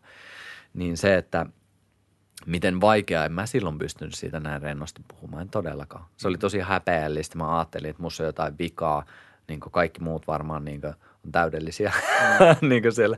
Et se puhumattomuus siinäkin, niin miten iso tekijä myös se, että kun itse kantoi sitä häpeää siitä, niin mä koen, että nämä asiat on ihan super tärkeitä, koska mun varma, että nytkin moni on samojen haasteiden äärellä, missä ehkä mä oon ollut, missä ehkä sä oot ollut. Ja sitten kun me tuodaan niitä näkyväksi, niin ehkä joku toivottavasti huomaa, että niin, no ehkä mä en olekaan vialla, koska ei, me, ei, se ole, ei se tarkoita, että sä oot jotenkin viallinen tai että sä oot jotenkin epäonnistunut. Se on sen hetken tila, mikä siellä kehossa on ja sä voit vaikuttaa siihen. Hmm. Mutta tosi monessa näissä teemoissa, mitä mäkin puhun, niin me kannetaan just sitä häpeäleimaa siellä. On se sitten suorittaminen tai seksissä, miten ollaan tai mikä tahansa, niin siellä on tosi monesti se häpeä siellä taustalla meillä hävettää myöntää, mitä muuta siellä voisikaan olla. No, mun tuli mieleen, että onko se häpeä jollain tavalla väistämätönkin siinä, että kun meillä on joku, vaikka se olisi hähmäinenkin, niin meillä on jonkinlainen ideaali siitä, että mitä olla. Ja sitten mm. jos me ei olla siellä, niin että se herättää häpeää. Että voidaanko me edes saada sellaista pakettia, jossa niin kuin se, että meillä on joku visio siitä, että, että on joku asia, joka on parempi kuin toinen, että on mm. joku suunta, joka on parempi kuin toinen. Esimerkiksi just se, että voisi olla niin kuin rentoutuneesti – mm mm. oman seksuaalisuutensa kanssa, voisi uskaltaa tutkia sen eri puolia, niin että, että mä en tiedä, voiko sitä täysin välttää. Ja, ja sitten, että ehkä se niin kuin, niin, sen sijaan, että meidän pitäisi täysin välttää sitä, että kukaan ei ikinä tuntisi häpeää, niin että ehkä just se voimautuminen sen kautta, että kuulee, että sen häpeän kanssa voi työskennellä ja siitä voi päästä eteenpäin. Ja siis kaikissa tuntemuksissa. Mm. Just se, että, että niin mihin mäkin viittaan, on se, että sulla on häpeä, joka estää sua toimimasta. Mm. Että enemmänkin se, että meillä olisi rohkeutta ja kykyä kohdata niitä tuntemuksia. Mm. Että eihän mä niinku, ei todellakaan, mä en usko, että se tulee tapahtumaan, että me niinku, meille haastavia tunte, tunteita tullaan poistamaan, eikä se ole tarkoituskaan. Vaan ennen kaikkea se, että, että just, että se ei estäisi elämästä sun näköistä elämää. Mm. Että se häpeä tai pelko tai mikä tahansa. Että enemmänkin se, että hei, mä koen häpeää. Se, että esimerkiksi jos me pystytään sanotaan, selittämään itselle se, että – on vaikea, vaikea myöntää, mutta tämä kyllä vähän hävettää, tämä vähän hävettää, tuntuu musta tosi pahalta. Niin se on, lähtee monesti helpottaa sitä. Et mä niin kuin, en missään nimessä, tämä on tosi hyvä selkeytys, koska mä en kannusta siihen, että me mentäisiin johonkin semmoiseen tilaan, että me ei koeta mitään. Mä just haluan kannustaa, että koe kaikkea näitä. Ja ennen kaikkea tee niistä semmoisia, että sä pystyt olemaan ihan sinut niissä tavallaan epämiellyttävissä tuntemuksissa. Mm. Koska tässäkin se, että me ollaan tehty niin iso jakauma siihen, että nämä on hyviä tunteita, nämä on huonoja tunteita. Älä koe näitä, koe näitä. Ja sille good luck. sille, että se on aika vaikea elää tätä ihmisen elämää, että me ei koettaisi näitä haastavia tunteita. Mm. Ja niissä on yleensä aina myös joku, miksi mä haluan tuoda niille myös sitä arvoa, että siellä on yleensä aina joku oppi. Siellä on aina joku, mihin sä voit myös, niin kuin, että se tavallaan nihkeä epämiellyttävä tunne, niin se kertoo, se opastaa myös sua. Ja me voidaan opetella sitä, että me ollaan tehty jo sitä aika paljon, että me kielletään niiden olemassaolo. No, ne on silti siellä. Nyt mä toivon, että me mentäisiin enemmän sitä kohti, että opetellaan tunnistaa niitä, opetellaan vähän tulemaan tietoisemmiksi niiden kanssa ja ehkä jopa kohdata niitä vähän enemmän. Hmm. Yksi sellainen asia, joka tulee tästä kanssa mieleen on, että, että puhutaan siitä itsen hyväksymisestä, niin siinä on mun mielestä myös jännä semmoinen dynamiikka, että, että, että ei se niin kuin itsen hyväksyminen riitä, kun mun mielestä se, jotta se olisi terveellä pohjalla, niin se vaatii kaverikseen sitä, että sä vaadit itseltäsi koko ajan enemmän. Että tavallaan niin kuin, että, että jos, jos vastaavasti, jos sä vaadit koko ajan itseltäsi enemmän, niin ei se riitä. Sä, sä tulet hulluksi tai paskot itsesi. Mutta jos siinä on sopiva määrä sitä hyväksymistä, niin silloin siitä syntyy hyvä tasapaino. Että nämä, nämä kaksi, jotka tavallaan vaikuttaa olevan ristiriidassa, niin tasapainottaa toisiaan. Mm. Että sä vaadit itseltäsi enemmän, mutta sitten sä kuitenkin myös oot armollinen itsellesi mm. ja, ja hyväksyt sen, että sä oot tässä. Sä oot just tällaisena. Sä oot yhtään sen parempi. Sä oot treenannut yhtään enempää. Mm. Niin poispäin. Kyllä. Ja myös se, että hyväksy se, että sä et hyväksy itseäsi. Mm. koska siihenkin voi tuoda sen hyväksyn. Koska mm. mulla ainakin on semmoisia hetkiä, että en mä hyväksy itseäni. Mm. Mä en tykkää yhtään tietyistä, tietyissä hetkissä, tietyistä piirteissä, mitä mulla on. Mutta pikkuhiljaa mä oon tuonut siihen sitä hyväksyntää. Että no, tuossa hetkessä mä en näköjään tykkää yhtään itsestä. Mun mielestä mä oon maailman paskin jätkä, mutta opettelen tykkään siitäkin puolesta. Niin, musta niin kuin, ja sitten ja sit vielä, jos nyt haluaa yhden jengan ottaa tähän vielä lisää, niin hyväksyy myös sen, että, että on niitä hetkiä, että sä et todellakaan hyväksy sitä, kyllä, että sä et hyväksy itseäsi. Ja, ja niin, kyllä musta must tuntuu, että mun omassa elämässä itseinnohne hetkillä ja itseruoskinnalla on funktio. Hmm. Ja niillä on joku määrä, mikä on niin kuin, vielä tervehenkistä. Hmm. Ja sitten sen jälkeen se menee sairaaloiseksi, mutta en koe, että olisin itse kärsinyt ikinä siitä, että sitä olisi liikaa. Hmm. Ne tulee hetkinä – ja se voi olla niin kuin lannistavaa niinä hetkinä ja sitä ei välttämättä muista ollenkaan niinä hetkinä, että tämä on ohimenevää. Tähän liittyen onkin mielenkiintoista yksi kysymys, jota mä oon tässä tänä vuonna pyöritellyt paljon, on, että, että mistä mä tunnistan silloin, kun mulla on joku tietty tunne. Hmm. Että siihen onkin niin kuin monta väylää. Että mulla jossain vaiheessa painottu tosi paljon se, että tunteet on tietynlaisia kehollisia elämyksiä – mutta sitten yhtä lailla joskus voi olla, että mä en tunnista mitään kehollista elämästä, mutta mä huomaan, että mun ajatukset alkaa kulkea jotain tietyn tyyppistä rataa, mm. josta mä voin tunnistaa, että ahaa, nyt on varmaan tämä tunne päällä, mm. vaikka mä en niin kuin sitä suoraan tiedäkään. Mm. Mm. Hyvä vadelma. Maistetaan. Jos vielä tuota kovipyörittäisi seksuaalisuusteemaa, niin millainen merkitys on sillä sulle, että sulla on kyrpä? No ainakin se tuntuu tosi hyvältä ja on alkanut pikkuhiljaa luomaan yhteyttä sinne. Että mä oon huomannut myös sen, että on, on mennyt aika suuren osan elämästä, että ei ole just ei ole hyväksynyt sitä ja siinä on ollut semmoista jonkinlaista – disconnect, eli mikä se olisi suomeksi. Ei ole, ei ole ollut yhteyttä. Ja just mitä mä nykyisin myös noilla viikonlopuilla paljon puhun, että hengitetään palleihin. Ja esimerkiksi tänään tuossa, kun kävin vähän jumppaamassa ennen kuin tänne tulin, niin siellä tein semmoista vahvaa hengitystä, mikä ihan selkeästi aktivoi tuolla mun niin alapääosastoa. Ja mä tunsin, että miten siellä sykkii.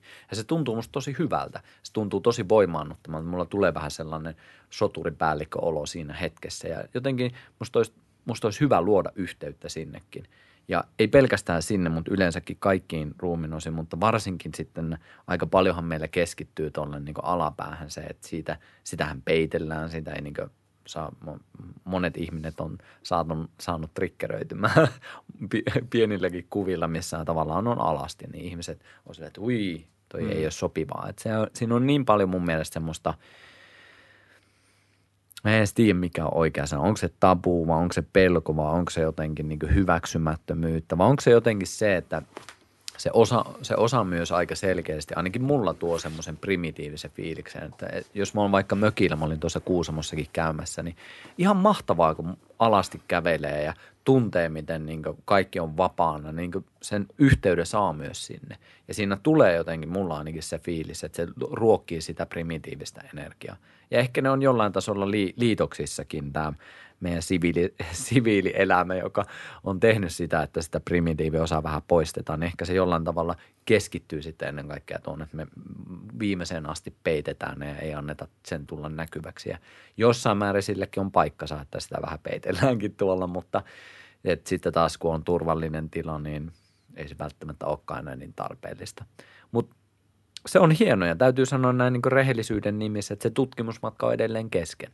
Et ei ole, en voi sanoa, että mulla on niin kuin, nyt tässä katselen samalla sinne, mitä, mikä siellä on meininki, niin sanotaan näin, että pyrin luomaan ja ymmärtämään sitä tässä koko ajan enemmän ja enemmän. Miten se mulla tapahtuu on se, että mä annan sille huomiota. Mä annan sille huomiota, mä teen erilaisia harjoituksia, mitkä aktivoi sitä aluetta ja saan tavallaan sitä tuntumaa, että mitä siellä tapahtuu. Niin ehkä tässä voisi antaa tuota kuulijoille sukupuolesta riippumatta, niin voi niin kuin tässä kuunnellessa samalla vaikka tehdä harjoitusta noilla pidättelylihaksilla. Siitä on kaikenlaista hyötyä seksuaalisuuden suhteen, kun mm. vahvistaa niitä. Että voi tehdä semmoista, pitää hetken aikaa jännittyneenä ja fiilistelee, että miltä se tuntuu ja sitten päästään irti. Kyllä, sieltä. kyllä. Ja mun mielestä olisi jotenkin siinäkin hienoa se, että vaikka seksuaalisesta nautinnoista me alettaisiin itse ottaa enemmän vastuuta. Että niin nyt helposti saattaa tulla mielikuva lehdistä tai jostain muusta, että aina se toinen kumppani on se, joka antaa sulle sen mm. maailman ihanimman nautinnon.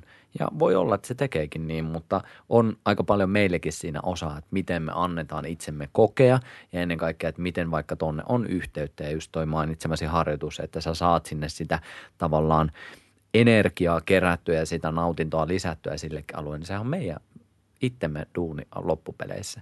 Että jotenkin kannustan siihen, että otettaisiin myös sitä niin seksuaalisesta nautinnosta vastuu itsellemme koska se, meillähän on osa myös siinä, mm. mitä me koetaan. Niin mä mietin, että onkohan se itse asiassa sillä tavalla, että, että toi tabupuoli, että, että vaikka meillä olisi kuinka terve suhtautuminen, niin toi alue tulee aina olla joka tapauksessa semmoinen, mihin liittyy jonkun verran tabui, koska kaikki tilanteet ei kuitenkaan ole sellaisia, jossa niin kuin, no alastomuus ehkä niin kuin vielä voi olla sillä niin kuin aika luontevaa, että, että, on, niin kuin, että ihmiset voi niin kuin vaikka tiedätkö, syödä illallista alasti, kun on vaan mm. tarpeeksi vapautuneet ihmisiä. Jotkut ei digaa ja se heille suotakoon. Ehkä mäkään en kaikkien kanssa ja aina haluaisi tehdä näin. Mm. Mutta et se, että, että,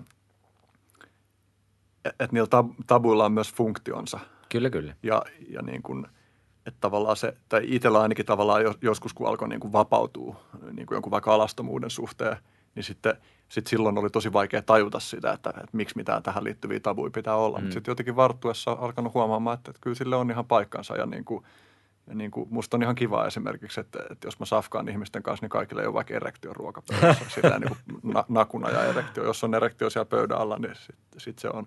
Mutta tavallaan tälläkin niin kuin joku voi sanoa, että tämä nyt on niin kuin kauheata sanoa tällä tavalla, että ihmiset ei saisi olla niin kuin ne on. Mutta musta tuntuu, mm. että meillä on kuitenkin niin kuin sosiaalisia sopimuksia, jotka mm osoittaa, että mitkä asiat on eri tilanteissa soveliaita. Ja mun mielestä tavallaan just se, että asiat, jotka ei ole missään tilanteessa soveliaita, niin niistä tuntuu paljon helpommin tulevan patologisia, kun taas sitten asiat, jotka on silleen, että ne ei ole kaikissa tilanteissa ok, mutta niille on paikkansa, mm. niin niihin on paljon helpompi muodostaa terveyssuhde. Ja tähän liittyy niin kuin rituaalit ja mm. Kyllä. Ja nyt jos sä meet on, nytkin ollaan täällä Helsingin keskustassa, niin mun mielestä on ihan hyvä, että kun mä lähden tuosta illalla ajelle, että siellä on sääntöjä – Hmm. siellä on sääntöjä, että se todennäköisyys, että mä pääsen turvallisesti kotiin on huomattavasti suurempi kuin, että hmm. siellä saisi tehdä mitä vaan. Hmm. Että silleen, eihän ne huonoja juttuja ole. Että enemmänkin just se, että, että mistä sä löydät tilaa niille sun omille tarpeille. On se sitten vaikka se, että sä saat olla oma itse, saat hmm. toteuttaa vaikka sun seksuaalisuuttas, niin ei se välttämättä sovi kaikkialle. Mutta se, että, että löydätkö sä siellä omassa elämässäsi tilaa sinne jostain, joidenkin ihmisten kanssa, vai alkaako se siitä omasta matkasta. Et jälleen kerran, että ei ei missään nimessä ole toisia poissulkevia ja mun mielestä mä oon ihan samalla linjoilla, että mä tykkään, että kun mennään tonne syömään, että, että se on silleen, siinä on jotkut säännöt, mitkä on sovittu – ja mehän ei välttämättä olla edes koskaan niistä puhuttu, mutta ne kuuluu tähän rakenteeseen, missä me tällä hetkellä eletään. Näin on tapana tehdä. Kyllä, näin on tapana tehdä. Välillä niitä on ihan hyvä kyseenalaista, koska jotkut tavat on helvetin huonoja, mutta mm. niin aika moni on myös silleen semmoista turvallisuutta luovaa. Ja sitten kun tiedetään vielä se, että pienenä lisäyksenä, että moni meistä, joka elää täällä, ei ole henkisesti tasapainossa – niin sitä kautta se luo myös turvaa muille, kun meillä on tietyt säännöt. Mm. Et sitten jos me oltaisiin kaikki henkisessä tasapainossa, niin voisikin olla täysin eri tilanne, mutta sinne on vielä hetki matkaa. Ja jotain sääntöjä epäilemättä olisi silloinkin. Kyllä, kyllä. Kyllä. Säännöthän on jänniä siinäkin justi, että, että ne myös mahdollistaa Siis sääntöjen olemassaolo mahdollistaa niiden rikkomisen ja niiden niin kuin tuolle puolen kurkistamisen. Mm. Mm. Et jos ei olisi mitään sääntöjä tai normeja, niin sitten tavallaan voi olla, että puuttuisi jotkut asiat, joiden kautta heijastella sitä, mitä tekee. Mm. Et se, että valitseekin rikkoa jotain sääntöä, niin se on hyödyllistä, että sääntö on olemassa. Mm, mm, kyllä. Tuo sitä kontrastia siihen. Ja yksi, mikä on silleen, ei nyt ihan suora viittaus, mutta tämmöinen epälöyhä aasinsilta, että esimerkiksi vaikka miettii kinkkiä.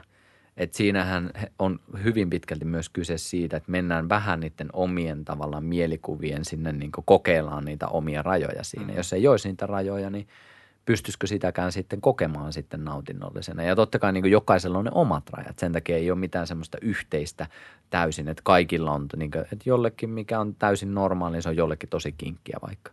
Että tässäkin tullaan siihen, että missä kohta on itse menossa. Enkä puhu nyt pelkästään seksuaalisuudesta, vaan yleensäkin. Jos miettii vaikka noita viikonloppuja tai yleensäkin sitä omaa matkaa, niin ne, mitkä meille on tosi ok jutella, niin jollekin ne voi olla tosi mm. tavallaan pelottavia asioita.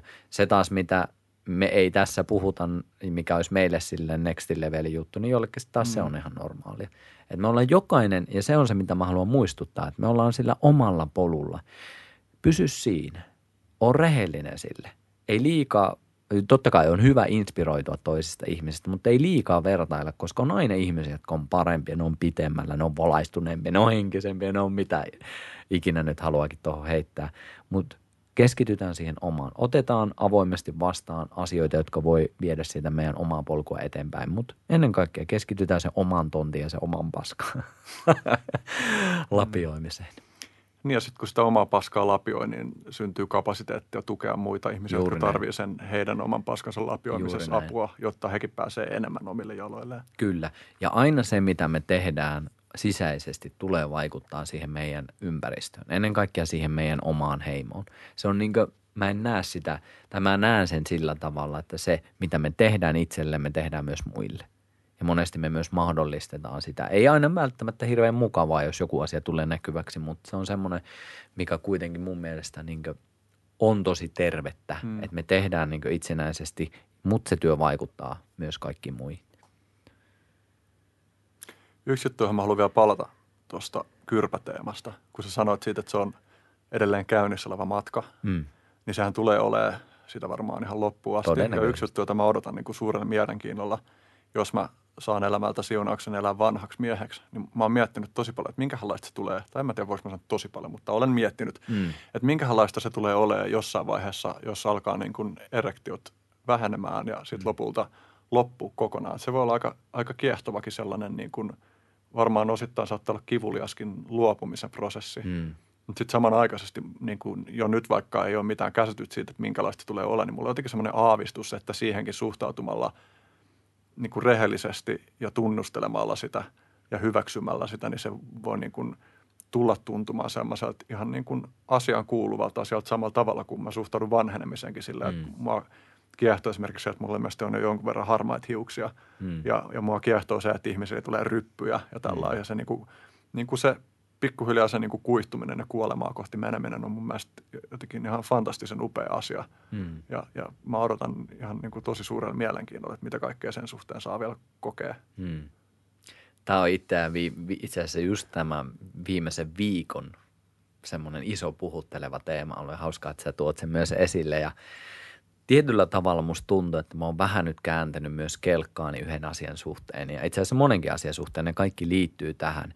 Ja mä oon itse saanut itteni myös kiinni siitä, että mä oon jollain tavalla mentaalisesti ajatellut sen homman silleen, että mä oon ikuisesti niin kauan kuin mä oon tällä planeetalla, niin, ja todennäköisesti tuun panostankin siihen, että on fyysisesti pyrin siihen, että oisin toimintakykyinen niin kauan kuin on. Ja sen mä uskon, että mä en välttämättä siitä luovu. Ehkä luovun, mutta nyt tuntuu, että varmaan pidän sen. Mutta se, mistä tavallaan on saanut kiinni, että mä oon myös havitellut semmoista, että mä pysyisin jotenkin, niin kaikki tämmöiset, mietipä vaikka anti-aging ja kaikki tämmöiset, niin aika helposti ne menee siihen. että- Ja nykyisin vaikka teknologian, mun puhelin on tuolla, mutta on ryppyjen poistamiseen liittyviä filtereitä. Mä kuulin tänne ihan vasta, mutta kuulemma tämmöisiä häppejä on olemassa. Mm. Että me jotenkin yritetään poistaa ja yritetään olla jossain niin ikuisuuden, ikuisen ter- korjan nuoruuden lähteellä mm. koko ajan. Ja sitten jos just katsoo, tavallaan mikä sai mut ajattelemaan, oli just se, että mietipä justiinsa niitä heimon vanhimpia.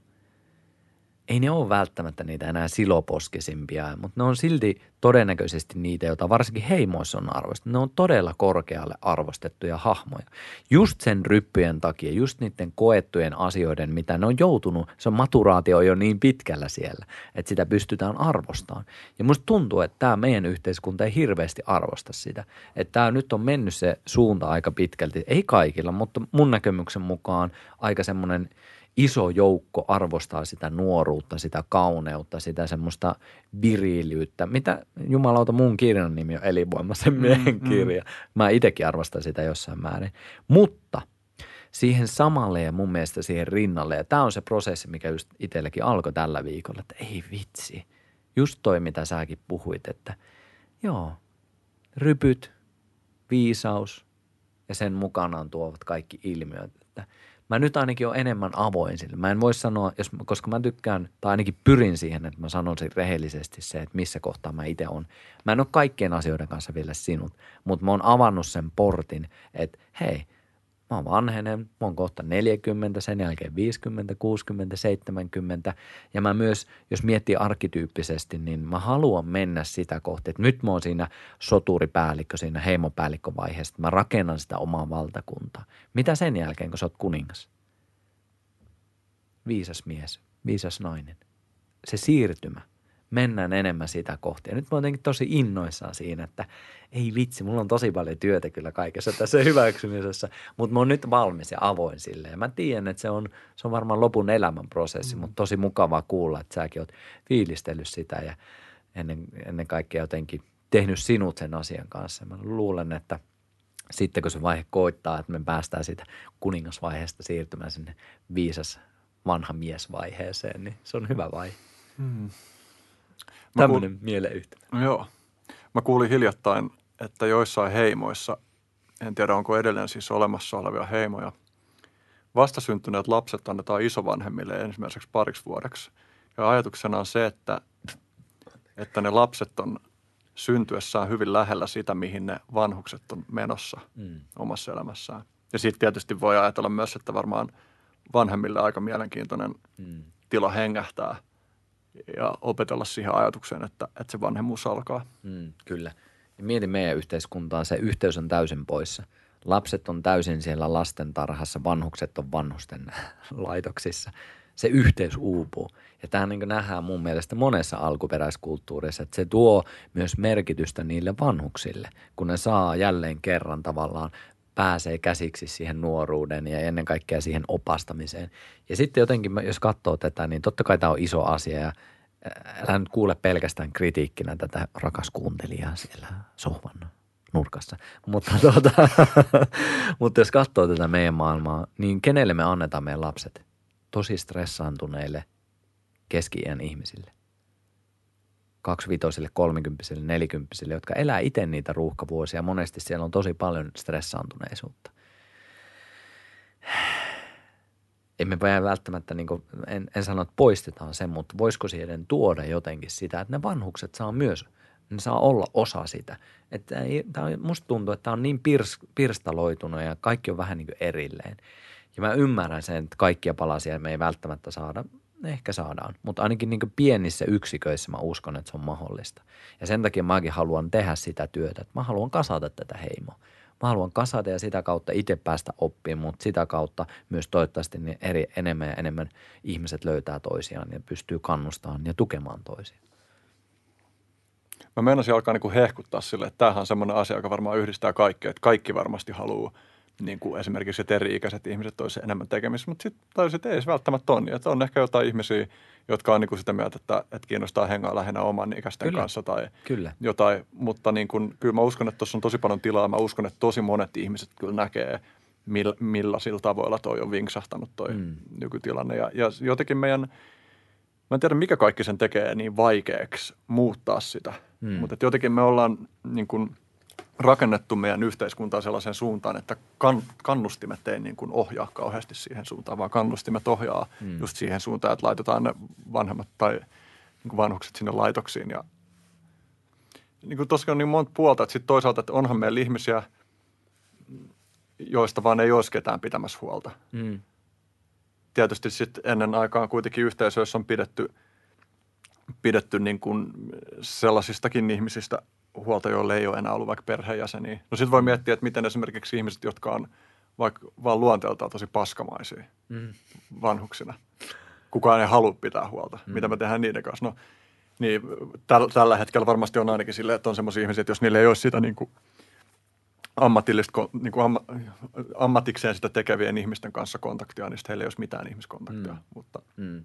Niin ja tässäkin se, että, että jälleen kerran paluu, mitä ollaan varmasti jo puhuttu, ei enää pysty muistaisi kaikkea, mitä ollaan käyty läpi, mutta se joko tai mentaliteetti, mm. mitä mä näen mm. itse tosi paljon, ja olen itsekin ollut suurimman osa elämästä siinä kiinni, että eihän tämäkään ole niin pois sulkeva mitään. Että joo, pidetään se, mikä tälläkin hetkellä on, mutta voisiko siihen tuoda? Ihan samalla tavalla esimerkiksi mun, mun oma poika aloitti Steiner-päiväkodin tuossa reilu kuukausi sitten, että se on, se on yksi vaihtoehto ja sitten toiset haluaa, että se on – vähän erilainen ja vähän perinteisempi, mutta se, sekin on hyvä. Mutta se, että olisi vaihtoehtoja, koska me nykyisin nähdään myös sitä, että mikä, mikä monille tuo myös vaikeutta, että on niin helvetisti vaihtoehtoja, niin monihan se niin kuin myös lamaannuttaa, että no en mm. mä sitten tiedä yhtään mitä tekee. Mutta myös se, että, että jotenkin on itse innoissaan siinä ja on ihan varma esimerkiksi siitä, että ää, mikä oli oikea termi, nyt en puhu vaihtoehtoislääkinnästä, vaan täydentävät hoitomuodot on mun mm. mielestä oikea sana. Niin, että esimerkkinä se, että, että aika moni ihminen kaipaa sitä vaihtoehtoa. Ja just se, että jos se ei ole mahdollista esimerkiksi vaikka rahallisesti, niin, niin ei tietenkään se tule monella toteutuun. Mutta just se, että on vaikea luoda semmoista täyttä ideaalia tästä niin sopasta, joka on tässä jo käynnissä ja se ei ole niin mun tehtäväkään. Mä itse haluan keskittyä siihen, että se se ihminen itsessään löytäisi, ja mä itse uskon silleen, että miten vaikka tätäkin maailmaa muutetaan, on se, että yhä useampi ihminen jollain tasolla löytää itsestään niitä voimavaroja, löytää sitä omaa merkitystä. Ja se on se työ, mihin mä haluan keskittyä. Miten se muuttaa rakenteita, en, ei mitään hajua, mutta uskoisin, että mennään sitten parempaan suuntaan. Hmm. Ja jos olen väärässä, niin älä kerro sitä, koska tämä trippi tuntuu sen verran mukavalta. No. Mites sä oot pitänyt pari viikonloppua myös naisille. Mm. Minkälainen sun kokemus on ollut siitä? Miten Tos, päätynyt siihen? Tosi mahtavaa. Se ensinnäkin se pelotti mulla tosi paljon, koska mä koen, että siinä on, siinä on semmoista kenttää, mikä on, on silleen, ehkä kaipaa eheytymistä, jos käytetään nyt sitä eheytymissanaa, että ollaan paljon rikottu rajoja itse kukanenkin ja jotenkin en nyt viittaa siis itsen, vaan enemmän niin miehiin ja naisiin historian aikana. Ja jotenkin mulla oli ainoa tavoite oli se, että mä haluaisin luoda turvallisen tilan miehenä naisille. Ja mun mielestä se onnistui aika hyvin ja se kokemus oli ainakin mulle tosi hyvä. Ja silleen se on tosi erilainen setting. Että vaikka ollaan samojen teemojen äärellä, niin se energia on tosi erilainen. Se on, siinä on vaan ainakin mulle semmoinen sävyero. Ehkä katon jollain laseilla, mutta, tuota, mutta kokemus oli erittäin hyvä ja on mulla tulossa tälle vuodelle yksi, mutta se ei ole se pääkeskittyminen. Mutta mä haluan ainakin antaa semmoisen mahdollisuuden, että mä jotenkin on fiilistellyt sen myös sitä kautta, että on tiettyjä ihmisiä, jotka tykkää mun toimintatavoista, miten mä teen työtä. Niin mä haluan antaa yhden mahdollisuuden siihen, että jos mä pystyn tällä palvelemaan, niin mua tämä kiinnostaa. Jos siihen tulee ihmisiä, niin sitten ne järjestyy. Mutta pääkeskittyminen mulla on miehiin, mutta tässäkin se, että en halua niin liikaa rajoittaa sitä, vaikka ymmärrän, että rajoitan aika paljonkin, mutta haluan ainakin niin kuin, koska mä näen sitä myös, että mä pystyn itse oppimaan näissä ihan kaikissa tosi paljon. Tänäänkin oppinut vaikka mitä hienoja juttuja sulta, mutta tuota, että et nyt jos miettii vaikka miesten haasteita, niin aika moni elää suhteessa naisiin tavalla tai toisella. Ja sitten – mikä mä oon sanomaan niitä, että mitä niillä miehillä pitää tehdä niin naisille. Eihän mä tiedä sitä. Sitähän mä oon itsekin tässä kartottamassa. Mutta se, että just on sitä vuoropuhelua, niin mä näen, että täältä leiristä voi viedä tänne, täältä tänne ja jossain vaiheessa ehkä ne sitten kohtaakin siellä. Hmm. Toi sanot, että, että jotkut, joillekin ihmisille niin sopii sun toimintatapa, niin tuosta tulee myös mieleen, että semmoinen Teemu Syrjälän ihmisten viikonloppuhan voisi olla ihan kiehtova – Kyllä. Eksperimentti Mutta myös. hauska oli myös se, että yksi piti tulla tuossa he, heinäkuussa. Joo, heinäkuussa. Niin ei tullut tarpeeksi porukkaa. Mm. Et et mulle se kertoo aina silleen, tässä hetkessä mä teen työtä silleen, että – että mä toki pyrin panostamaan asioihin, mutta mitkä asiat ei luonnostaan kasannut, niin mä myös ymmärrän sen, että mulla ei ole ehkä siihen sitten jostain syystä se ei ole vielä mun juttu. Hmm. Että tässä hetkessä mä koen, että se mun tärkein juttu on olla miesten kanssa, jakaa miesten kanssa. Ja sitten mitä sun vuoden päästä, niin en tiedä. Hmm. Se voi olla ihmisten viikonloppu. Katsotaan, mihin se kehkeytyy. Joo, kyllä, kyllä mä näen, että, että rajaukset on hyödyllisiä niin kuin huolimatta siitä, että – että niissä voi nähdä just sen hähmäsyyden ja niin kuin, että no miksi just tällainen rajaus ja miksei toisenlainen. Mähän olen sitä mieltä, että, että myös niin kuin olisi hyödyllistä, että ihmiset järjestäisi enemmän vaikka sellaista, tiedätkö, sinisilmäisten ihmisten viikonloppu, vasenkätisten ihmisten viikonloppu. Että sekin niin kuin, että on mikä tahansa, noin nyt on paljon merkityksettömämpiä niin kuin, jotenkin ominaisuuksia ihmisissä, mutta että mun mielestä niin kuin, vaan se, että vetää jonkun rajatun mikä se sitten onkin, millä se rajataan mm. porukka yhteen, niin siinä, se on, se on kiehtovaa mm. se on mm. mielenkiintoista. Kyllä.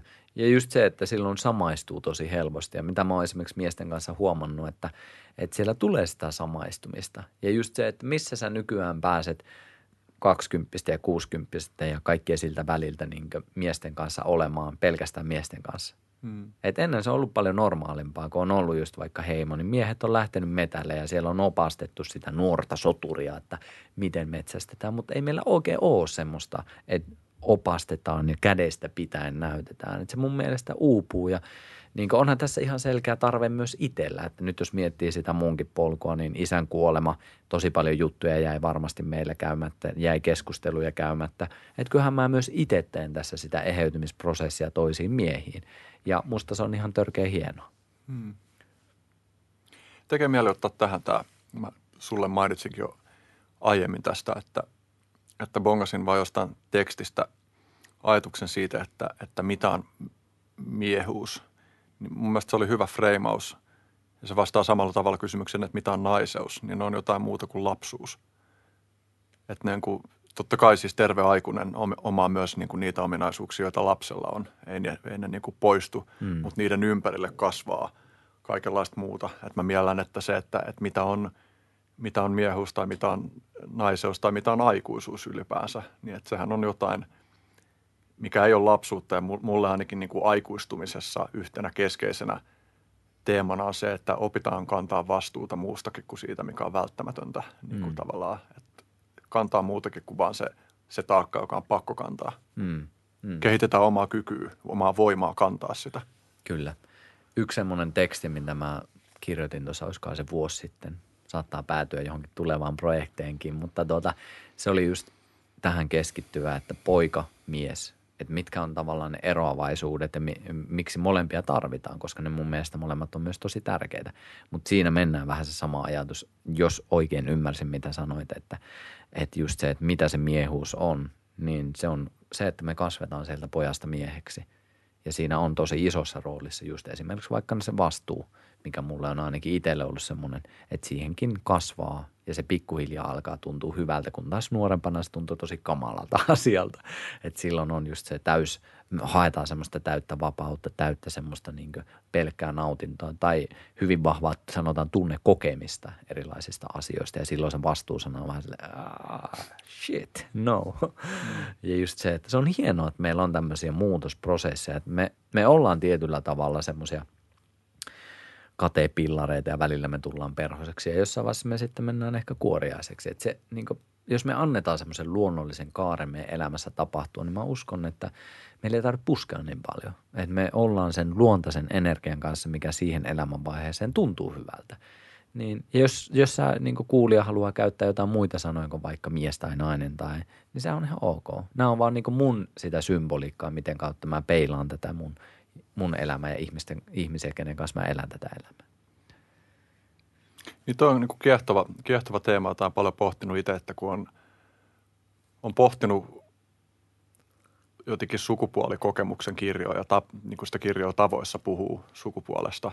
Ja sitten kuitenkin itse kokee itsensä, jännä, että mä nyt siirryin puhumaan kolmannessa persoonassa. Koen itse itteni niin kuin selkeästi mie, miehenä, mitä se sitten tarkoittaakin. Ja mä oon myös hyväksynyt sen, että, että mulla ei ole mitään kauhean hyvää määritelmää sille, että mitä universaalisti tarkoittaa olla mies. Että mulle henkilökohtaisesti se tarkoittaa just sitä niin kuin kasvamista eteenpäin laajemmalle siitä, mitä oli olla poika.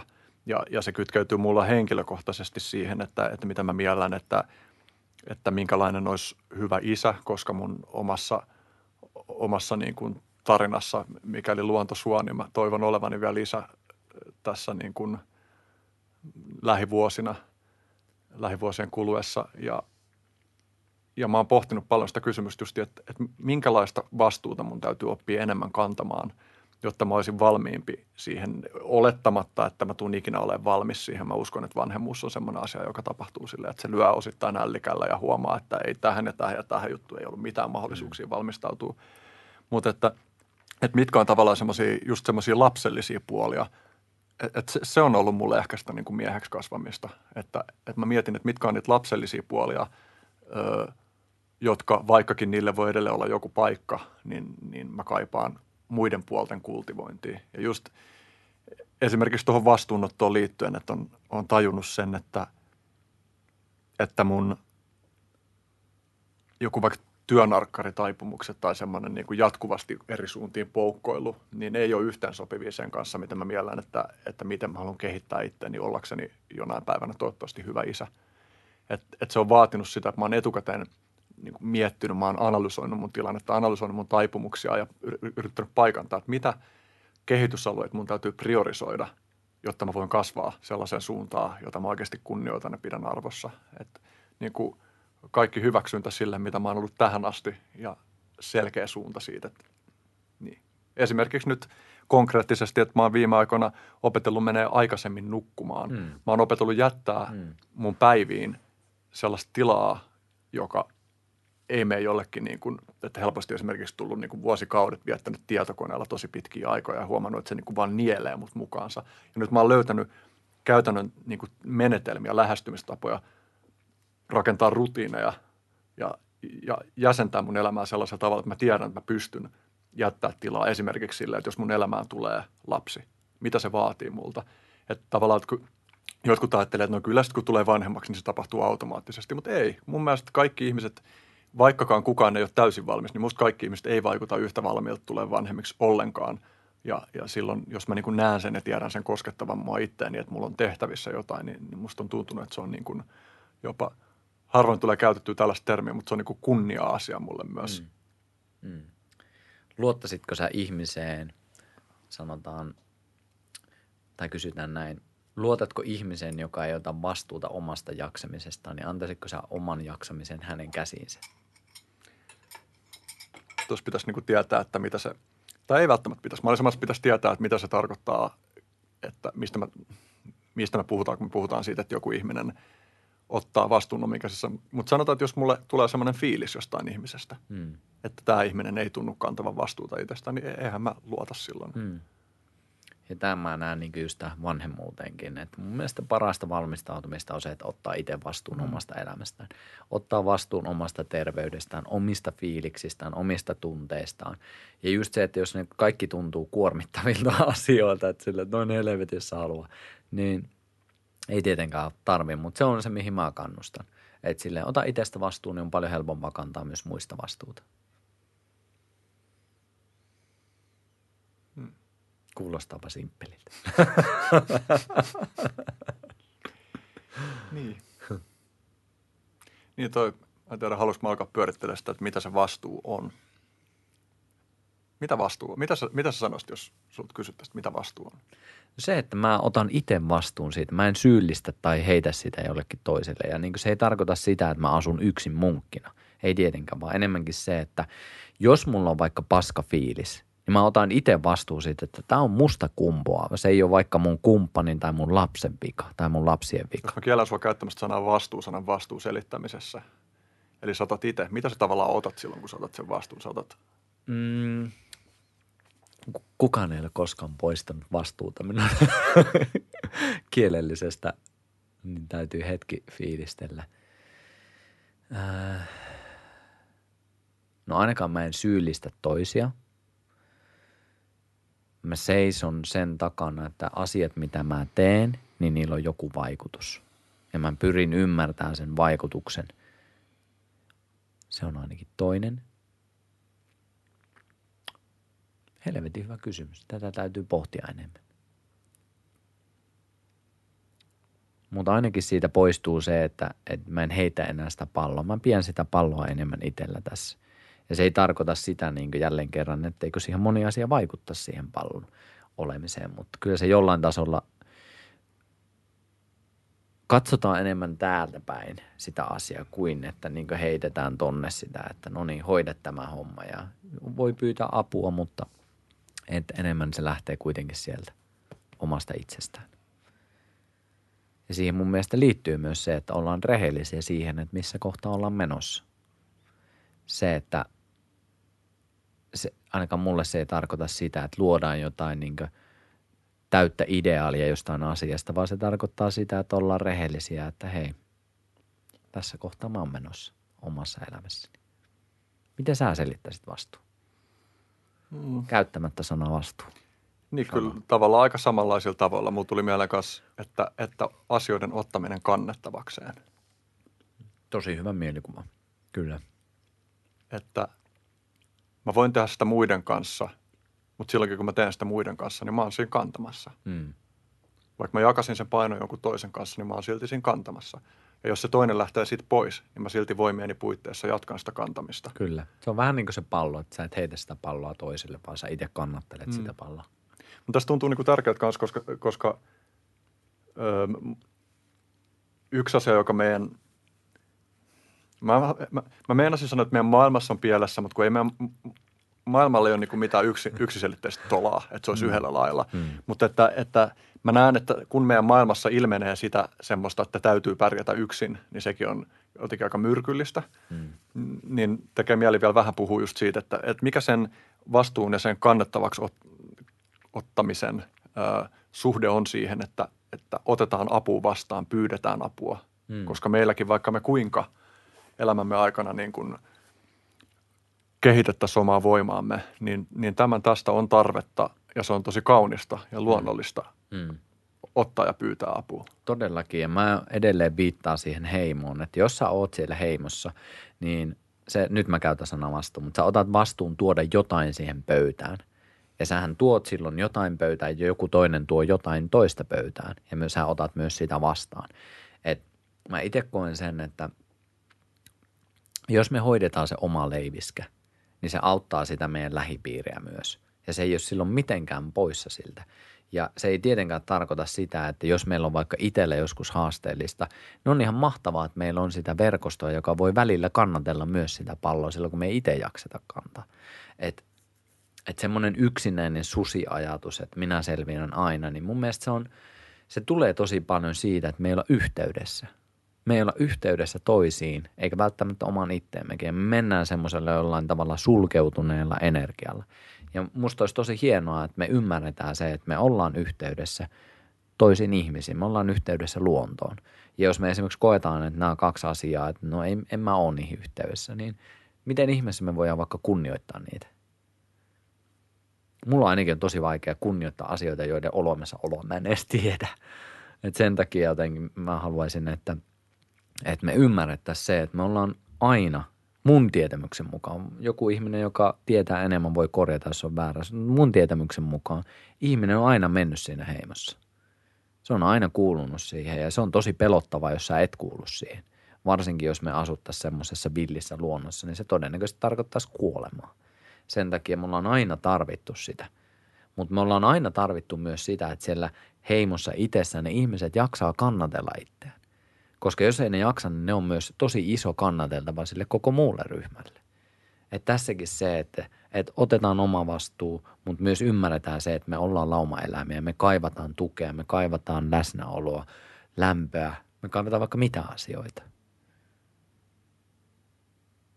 Does it make sense? Mm, kyllä, kyllä. Kans vähän mentiin jo tämän liepeillä, joten otan sen nyt ihan silleen selkeästi sanana esiin. Itsekuri. Hmm. Kurillahan on aika huono kalskahdus meidän, niin kuin ainakin tietyissä meidän kulttuurin virtauksissa, mutta, mutta mä oon viime aikoina itse alkanut löytää sitä, että minkälaisia merkityksiä sillä mulle itselleni on.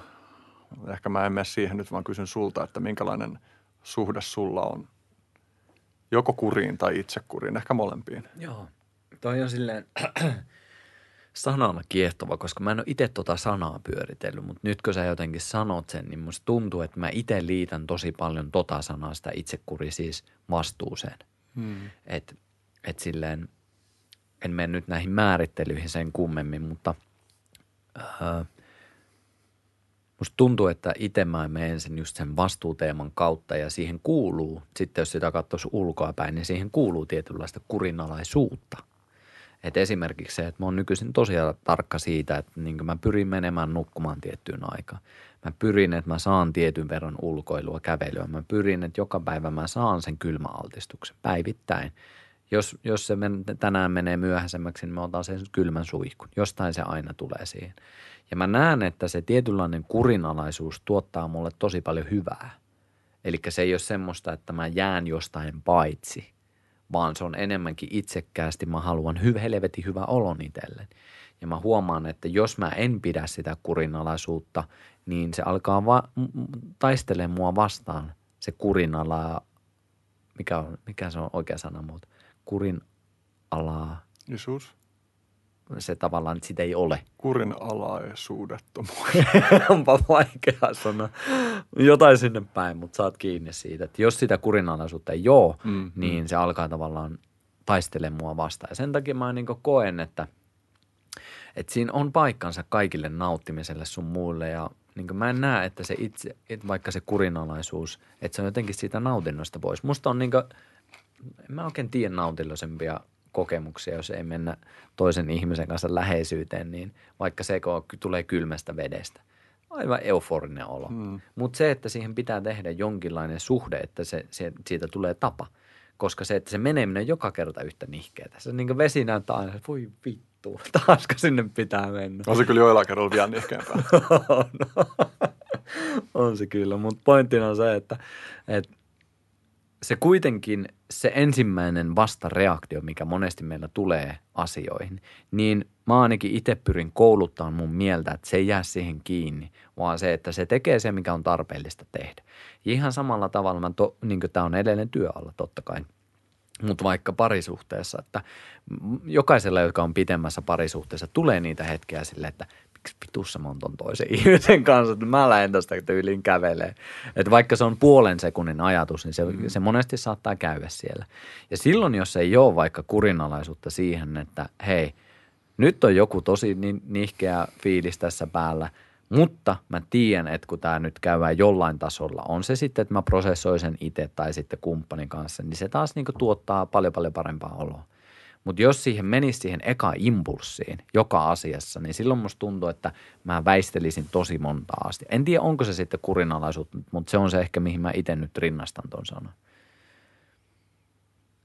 Niin, musta yksi kurin ominaisuus on se, että se on välittömän mielihyvän ö, tavallaan luopumista välittömästä tai välittömän mielihyvän passaamista jonkun mm. korkeamman tavoitteen eteen. Mm, joo. Ja, ja myös niin kuin välittömän epämukavuuden kohtaamista jonkun korkeamman tarkoitusperän eteen. Joo. No se on hyvin selitetty kyllä, joo. Ja itse mä niin liitän siihen tosi vahvasti rutiinit, että joo, mitä, joo. mitä tekee just päivittäin. Ja mä oon pyrkinyt just, mä oon nyt 2003 vuodesta niin kartottanut sitä, että miten ihmiskeho toimii. Ei mulla silleen mitään hirveitä todisteita on näyttää, että mä tiedän mistään mitään, mutta mä mm. tiedän joksenkin omassa elämässä, että mitkä asiat toimii. Mä oon aika hyvin kartalla siinä. Mä käytin kymmenen vuotta sen kartottamiseen, että mikä ruokavalio mulle toimii. Kymmenen vuotta – että sekin kertoo siinä, että miten paljon mä menin mieli edellä. Mä menin se edellä, että joku sanoi mulle, että tämä ruokavalio on paras, tämä on paras, mm. tämä on paras. Mitä mä en tehnyt? Mä en kuunnellut sitä, että miltä se tuntuu mun kehossa. Mm. Miten tämä saa mut tuntemaan. Kelaa, miten helvetin yksinkertainen asia on. Mulla meni kymmenen vuotta sen tajuamiseen. Sitten mä tajusin, että okei, mäpä nyt kuuntelen vaan, että mikä tuntuu musta vaan hyvältä. Mikä saa mut kaikista eniten niin tuntemaan sitä, että mä oon elossa. Ja niin kuin kaikissa teemoissa – niin, en, en muista enää yhtään mihin tämä liittyy, mutta se oli kiva tarina. kuri, itse kuri. joo, joo. Että niin luoda vaan niitä päivittäisiä tapoja, mm. jotka tuottaa sitä, että se olisi niin pitkässä juoksussa, se tuottaisi mulle hyvinvointia. Mm. No Joanna, itse käynyt semmoisen prosessin, että, että musta tuntuu, että mä oon... On pakko hetkeksi seisoa. Joo, mahtavaa. Mä, oon niin kun, mä koen, että mä oon aina ö, tehnyt asioita, jotka tuntuu hyvältä, mutta musta tuntuu, että, että aika suurin osan mun elämästä mun tekemät asiat on ollut sillä siinä mielessä hähmäsiä, että mulla ei ollut selkeitä rajoja, että missä mä aloitan tekee jotain ja missä mä lopetan sen tekemisen. Että sitten mä oon vaan niin tehnyt esimerkiksi silleen, että helposti saattanut valvoa ihan sikana vaan sen takia, että on niin kivaa tehdä niitä juttuja. Ja nyt kun on alkanut löytää rutiineja esimerkiksi siihen, että, että mä herään herätyskellolla, että mä teen aamulla tietyt jutut lähes joka aamu. Se, niin kuin, se antaa semmoista jämptiyttä. Se antaa semmoista tunnetta siitä, että, että mä käytän mun ajan arvokkaasti – mulla on myös sellainen fiilis, että, että mitä enemmän tota tekee, että sulla tulee se jämpti fiilis, niin alkaa myös huomaamaan niitä hetkiä, kun ei tee omia arvojen mukaisesti. Mm. Tulee vähän sellainen, ainakin mulla tulee se, että, että pitää myös löytää aikaa sille, että oikeasti nyt niin katsotaan kaksi tuntia jotain elokuvaa, että mä voisin sen ajan käyttää opiskeluun. Nyt välillä on hyvä päästä siitä irtikin.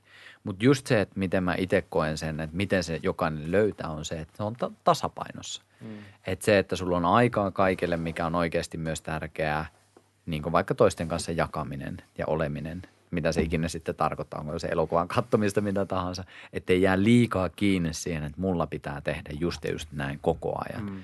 Koska silloinhan se menee siihen, että me ollaan liikaa käännytty sisäänpäin, eikä nähdä sitä, että mikä on meidän vaikutus siihen yhteisöön. Mm. Ja se olisi mun mielestä tosi oleellista. Ja jälleen kerran mulla meni tähän todella kauan ymmärtäessä. Ja muun muassa tämä ravintoseikkailu liittyi siihen, että mä keskityin vaan siihen omaan. Ja esimerkiksi kun ystävät sanoivat, että lähdetäänkö syömään, niin mä skippasin niitä, koska en mä syönyt sellaista ruokaa. että se, et se mieli menee helpoksi tosi ahtaaksi ja silloin se, niin kuin, se mikä puuttuu, yhteys. Hmm. Mä mietin kuriin liittyen myös aiemmin puhuit, jossain lauseessa viittasit siihen, että on ihmisiä, jotka odottaa, että joku muu sanoo, että mitä sun pitää tehdä. Hmm. Niin mä oon alkanut näkeä tossakin arvon niin kuin sen kautta, että, no mä oon itse käynyt siviilipalveluksen, mutta mm. vuosi vuodelta mä oon alkanut näkeä enemmän, että jos mä niin kuin sinä ihmisenä, koska mä oon kasvanut niin kuin nyt, sanotaan, että joutuisin mennä armeijaan, koska mulla on niin paljon kaikkea muuta, mitä mä teen, että en mä niin. valitsisi mennä, vaikka mulla olisi mahdollisuuskin. Mutta jos mä mm. joutuisin mennä armeijaan, niin mä uskon, että mä saisin siitä tosi paljon irti. Ja nimenomaan niin kuin siitäkin, että siinä luovuttaa sen oman autonomiansa mm. jonkun toisen käskytyksen alaisena, että sillekin on niin kuin puolensa. Ja mä oon esimerkiksi, kun mä oon kuunnellut tarinoita vaikka ihmistä, jotka on käynyt jonkun Navy Seals-koulutuksen Jenkeissä läpi, niin vaikka se on varmasti myös kammottavaa, niin mä niin näen sen, että miten upeata se on ja miten motivoivaa se voi myös olla, kun sä oot sitoutunut siihen ja siellä on joku ihminen. Etenkin olettaen, että saa niin kuin kouluttajakseen sellaisen tyypin, jolla on oikeasti myös sydäntä, että mm. joka ei ole vaan niin joku sadisti, joka tykkää rääkätä ihmisiä. Mutta, mutta se, niin kuin, että, että että sun ei tarvii itse jatkuvasti tehdä sitä valintaa siitä, että nyt mä niin kuin menen epämukavuusalueelle, vaan mm. pistetään menee, niin siinäkin on joku pointti. Sellaista, kun nyt ei ole omassa elämässä tarjolla, niin sitä tekee, varmasti olisi kaikenlaisia leirejä. Olen mm. miettinyt, että voisi olla mielenkiintoista mennä ainakin itsensä koetteluleirille, mutta niin kuin, että kun mm. sitä nyt ei tällä hetkellä ole omassa elämässä, niin sitten sen tekee itse itselleen, mm. että, että, että, mä menen sinne, mä, just, mä oon siis ottanut kylmiä suihkuja kanssa niin kuin varmaan toistakymmentä vuotta, mutta nyt mä päätin hiljattain justiin alkaa ottaa niitä joka päivä, kun mulla on ollut niin kuin pitkään silleen, että mä otan niitä niin kuin tyli joku sen kerran viikosta tai jotain. Mä vaan päätin, että, että mun joka päivään kuuluu se ja mä oon fiilistellyt myös sitä, että joka päivään kuuluu e-, erilaisilla epämukavuusalueilla oleminen. Ja, ja mä miellän, että se, tai se mun narratiivi siinä on vähän se, että kun nyt on oikeasti aika helppo ja hyvä aika omassa elämässä ja, ja maailmakaan ei ole vielä niin kuin ympärillä – ihan mahdottomassa tilassa, vaikka monella tavalla onkin, mutta silleen, että on toistaiseksi aika helppoa, niin tuntuu oikealta koetella ja mennä sinne epämukavuusalueelle sellaisella ajatuksella, että jonain päivänä ei oikeasti välttämättä enää ole niin helppoa. Ja joka kerta, kun mä teen sen valinnan mennä sinne epämukavuusalueelle, niin mä kasvan – siihen suuntaan, niin kuin minkälainen ihminen mä haluan olla. Niin kuin kylmäaltistuksen ohella esimerkiksi päivittäinen lankun tekeminen tuntuu semmoiselta, että se on, niin kuin, se on aina hirveät siellä loppuvaiheella. Ja jos ei se ole hirveätä, niin se tarkoittaa vaan, että tekee liian lyhyen setin. Mutta niin, joka päivä. Tai niin kuin roikkuminen on toinen juttu, mitä mä oon nyt tehnyt. Mä mm. roikun tangosta. Ostin itse asiassa justiin voimistelurenkaat kanssa. En ole vielä saanut kiinnitettyä niitä mihinkään, mm. mutta jotenkin niin kuin vaan – se tuntuu niin suurelta palvelukselta tehdä sitä, koska se just lisää sitä kapasiteettia sietää epämukavuutta. Ja, ja sitten musta tuntuu, niin kuin, että, että mitä enemmän se kasvaa, se mun kapasiteetti sietää epämukavuutta, niin sitä todennäköisempää on, että jos jossain vaiheessa niin kuin tavalla tai toisella elämässä paska osuu tuulettimeen, niin että mä voin olla enemmän muiden ihmisten tukena ja apuna kuin mm. sellaisen tyyppinen, jota joudutaan niin kuin raahaan mukana. Mm. Kyllä. Ja miljoona ajatusta, jota voisi seurailla tässä, mutta lähden, siitä liikenteeseen, mitä tuossa alussa puhuit, että – mietipä mun vaikka miesten viikonloppuja. Että kun ihminen tulee sinne, niin se antaa, se luovuttaa tietyllä tavalla mulle myös tosi paljon valtaa. Että mä oon luonut sen rakenteen, mä oon luonut sen ohjelman ja suurin osa ihmisistä ihan niin kuin mielellään tekee sitten, mitä mä pyydän tekemään. Että siinäkin eihän se toimisi, jos niin kaikki tulisi vaan niin tekemään mitä. että sen takia niin tuommoisetkin, niissä on ihan valtava arvo. Mutta just soi, mitä niin säkin toit, että me tuotas myös sitä sydäntä mukaan. Että me nähtäisiin sitä, että me ollaan ihmisiä, me ollaan niin isompi kokonaisuus, johon me myös itse kuulutaan. Ja toinen asia, mikä tuosta epämukavuudesta, niin tavallaan siinä itselläkin yksi, yksihän on vaikka mun viikonlopun teema, että siellä tehdään epämukavia asioita – enemmän tai vähemmän. Jollekin ne on tosi perusjuttuja, jos niitä tekee jo arjessakin, mutta jollekin ne on tosi iso juttu. Mä tiedän, että viikon päästäkin, kun mä nakkaan ne syyskuun loppupuolella tuonne Joutsen järveen, niin jollekin se on tosi iso juttu. Se on epämukavuusalue. Ja mä itse koen sen myös sillä tavalla, että, että se epämukavuusaluehan ei ole myöskään semmoinen, että se on niin ennalta määrätty, että se on tietyn kokoinen, vaan se on vaan niin sen hetken näkymä asioista. Ja mä itse toivon myös, että sitä pystyisi venyttämään – että sitten kun tämä, mä, mä oon jo tässä sen verran elämä nähnyt, että mä ymmärrän sen, että tästä tulee haasteita. Buddhakin taisi sanoa, että elämä on kärsimystä. Että siihen niin mä ehkä lisäisin, että, että se on välillä kärsimystä. Se ei ole koko ajan kärsimystä, ainakaan mun näkemyksen mukaan. Mutta jos ei me olla mitenkään valmistauduttu sitä, niin helposti siitä maailmasta tulee semmoinen, että me vaan pienennetään, pienennetään, ollaan sisätiloissa. Ei mennä ulos, kun siellä vähän ripottaa vettä. Ei mennä ulos, kun siellä tulee lunta – pikkusen venyttää ja alkaa huomaamaan sitten sitä, että ei ne olekaan itse asiassa niin pahoja tilanteita. Olla siellä ulkona tai roikkua siellä tai nostaa jotain maasta tai kyykätä tai sitten vitsi lähteä vaellukselle. Tai sitten vaikka mihin mä itse aina toivon, että se siirtys olisi siellä epämukaviin keskusteluihin. Sä oot tosi epämukavassa tilanteessa. Sun kumppani kritisoi sua ja sä tunnet, kun se veitsi vääntyy tuolle. Saatana, kun tuntuu kipieltä. Mutta siihenkin voi totuttautua, että sille okei, okay, tämä tuntuu tosi nihkeältä, mutta käydään nyt tämä keskustelu, eikä vaan aina vaikka hävitä paikan päältä. Sehän on sitä ihan samaa, että me venytetään. Ja mä en näe sitä erkana tai sitä eroavaisuutta, että jos sä teet vaikka jotain fyysisesti, mihin sä joudut käyttämään vaikka mentaalista poveria, että sä teet sen, on se se kylmäaltistus tai mikä tahansa, niin etteikö se vaikuttaisi kaikkeen muuhunkin elämän osa-alueisiin. Että se on tämä on niin kiehtova monimuotoinen tämä meidän koko systeemi, että jos sä teet jotain jossain, niin se tulee näkymään myös kaikkialla muualla. Mm. Ja sen takia mä kannustan ennen kaikkea siihen, että, että miksei tehtäisi sitä valmistautumista silloin just kun sä sanoit sen, että ennen kuin se paska on osunut sinne tuulettimeeseen. Koska silloin kun se tapahtuu, silloin me yleensä vaan reagoidaan. Mutta jos me ollaan valmistauduttu siihen, meillä on enemmän työkaluja, että miten siihen voi suhtautua. Ja se on mun mielestä tosi oleellista, varsinkin jos mietitään ihmissuhteita, että jumalauta, kelaa miten paljon me vaikka nykyisin jumpataan ja me tehdään vaikka ja mitä, mutta sitten ihmissuhdekentällä, niin ei me oikein välttämättä mitenkään valmistauduta sieltä. Helposti mennään niillä samoilla oletusarvoilla, mitä ollaan mennyt tyyliin koko elämä. Et mä toivon, että sinnekin pikkusen sitä valmistautumista, koska siellä se on haasteellista kenttää. Ja niin tämä nykyinen malli, miten me eletään niin pääasiallisesti, miten, mikä on se kulttuurinen hyväksy, hyväksyn, hyväksymis leima tavallaan sille, että on niin kaksi ihmistä ja he ovat parisuhteessa, niin se, se on haasteellinen malli. Ja jos ei siihen valmistaudu, niin varmasti tulee sattuun. Ja sitä kautta mä niin toivon, että valmistaudutaan jo fyysisesti, mentaalisesti, mutta myös venytetään sitä. Ja sitten kun me huomataan, että ne kaikki itse asiassa tukee toisiansa siellä hengittää, hengittää, ottaa vettä. Joo. Ja se, siis sehän on mahtavaa myös, että sit jos kävisi niin epätodennäköisesti, että, että se paska ei koskaan osu tuulettimeen, niin ei se silti vituta jälkeenpäin. Ei varmasti. Vittu, kun ei. tuli niinku käytyä liikaa avannut. Jumalauta, kun tuli liikaa tuota serotoniinia koettua elämästä. Oli vaan pelkkää hyvää fiilistä. Mm. Ehkä voisi puhua vähän kylmästä. Joo. Minkälainen merkitys kylmällä on sulle?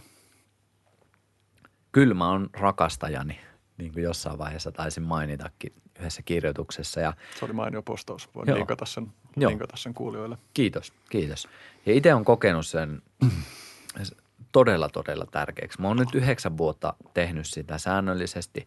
En muista enää kuinka monta viimeistä vuotta on ollut ihan päivittäistä. Veikkaisin nyt varmaan joku ehkä viisi, kuusi, jotain sellaista, mutta kuitenkin aika silleen hyvin aktiivisesti. Ja se on semmoinen osa, että se on, niin se on jo niin vahvasti liitetty mun päivärutiineen, että ei, ei mene päivää sille, että mä olisin yhtäkkiä, että mä en, mä en ole muistanut mennyt. Että se on niin ihan samalla kuin veden juominen, että siitä on tullut tapa. Ja mihin mä koen, että sillä on ollut just isoin vaikutus on se, että sehän on tosi epämukava tilanne. Kun se on varsinkin mitä kylmempää se vesi on, niin mitä keho tekee?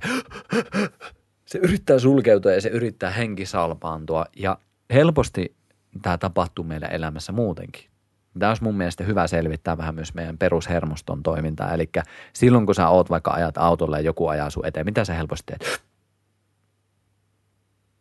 Sympaattinen hermosto, stressireaktio. Ihan samalla tavalla siellä avannossa. Ja siihen mun mielestä on ollut niin isoimpia juttuja mun omassa olemisessa on se, että, että mä oon oppinut rentoutua siellä. Et silloin kun se kylmä iskee, niin pikkuhiljaa sitten vaan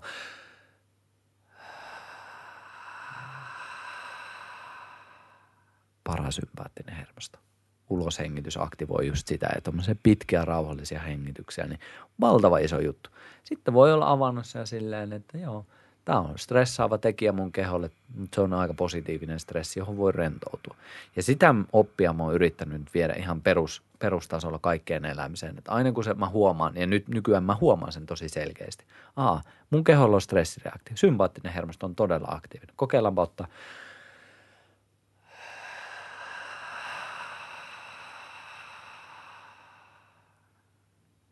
Ja sitten kun se uloshengitys on loppunut, asiat näyttää taas pikkusen erilaisilta. Jo yksi hengitys. Sä saat tasattua, sä saat rauhoitettua. Voidaan tehdä tässä yhdessä. Hengitä sisään. Myös kuulija voi tehdä mukaan. Ja sitten mahdollisimman pitkä uloshengitys.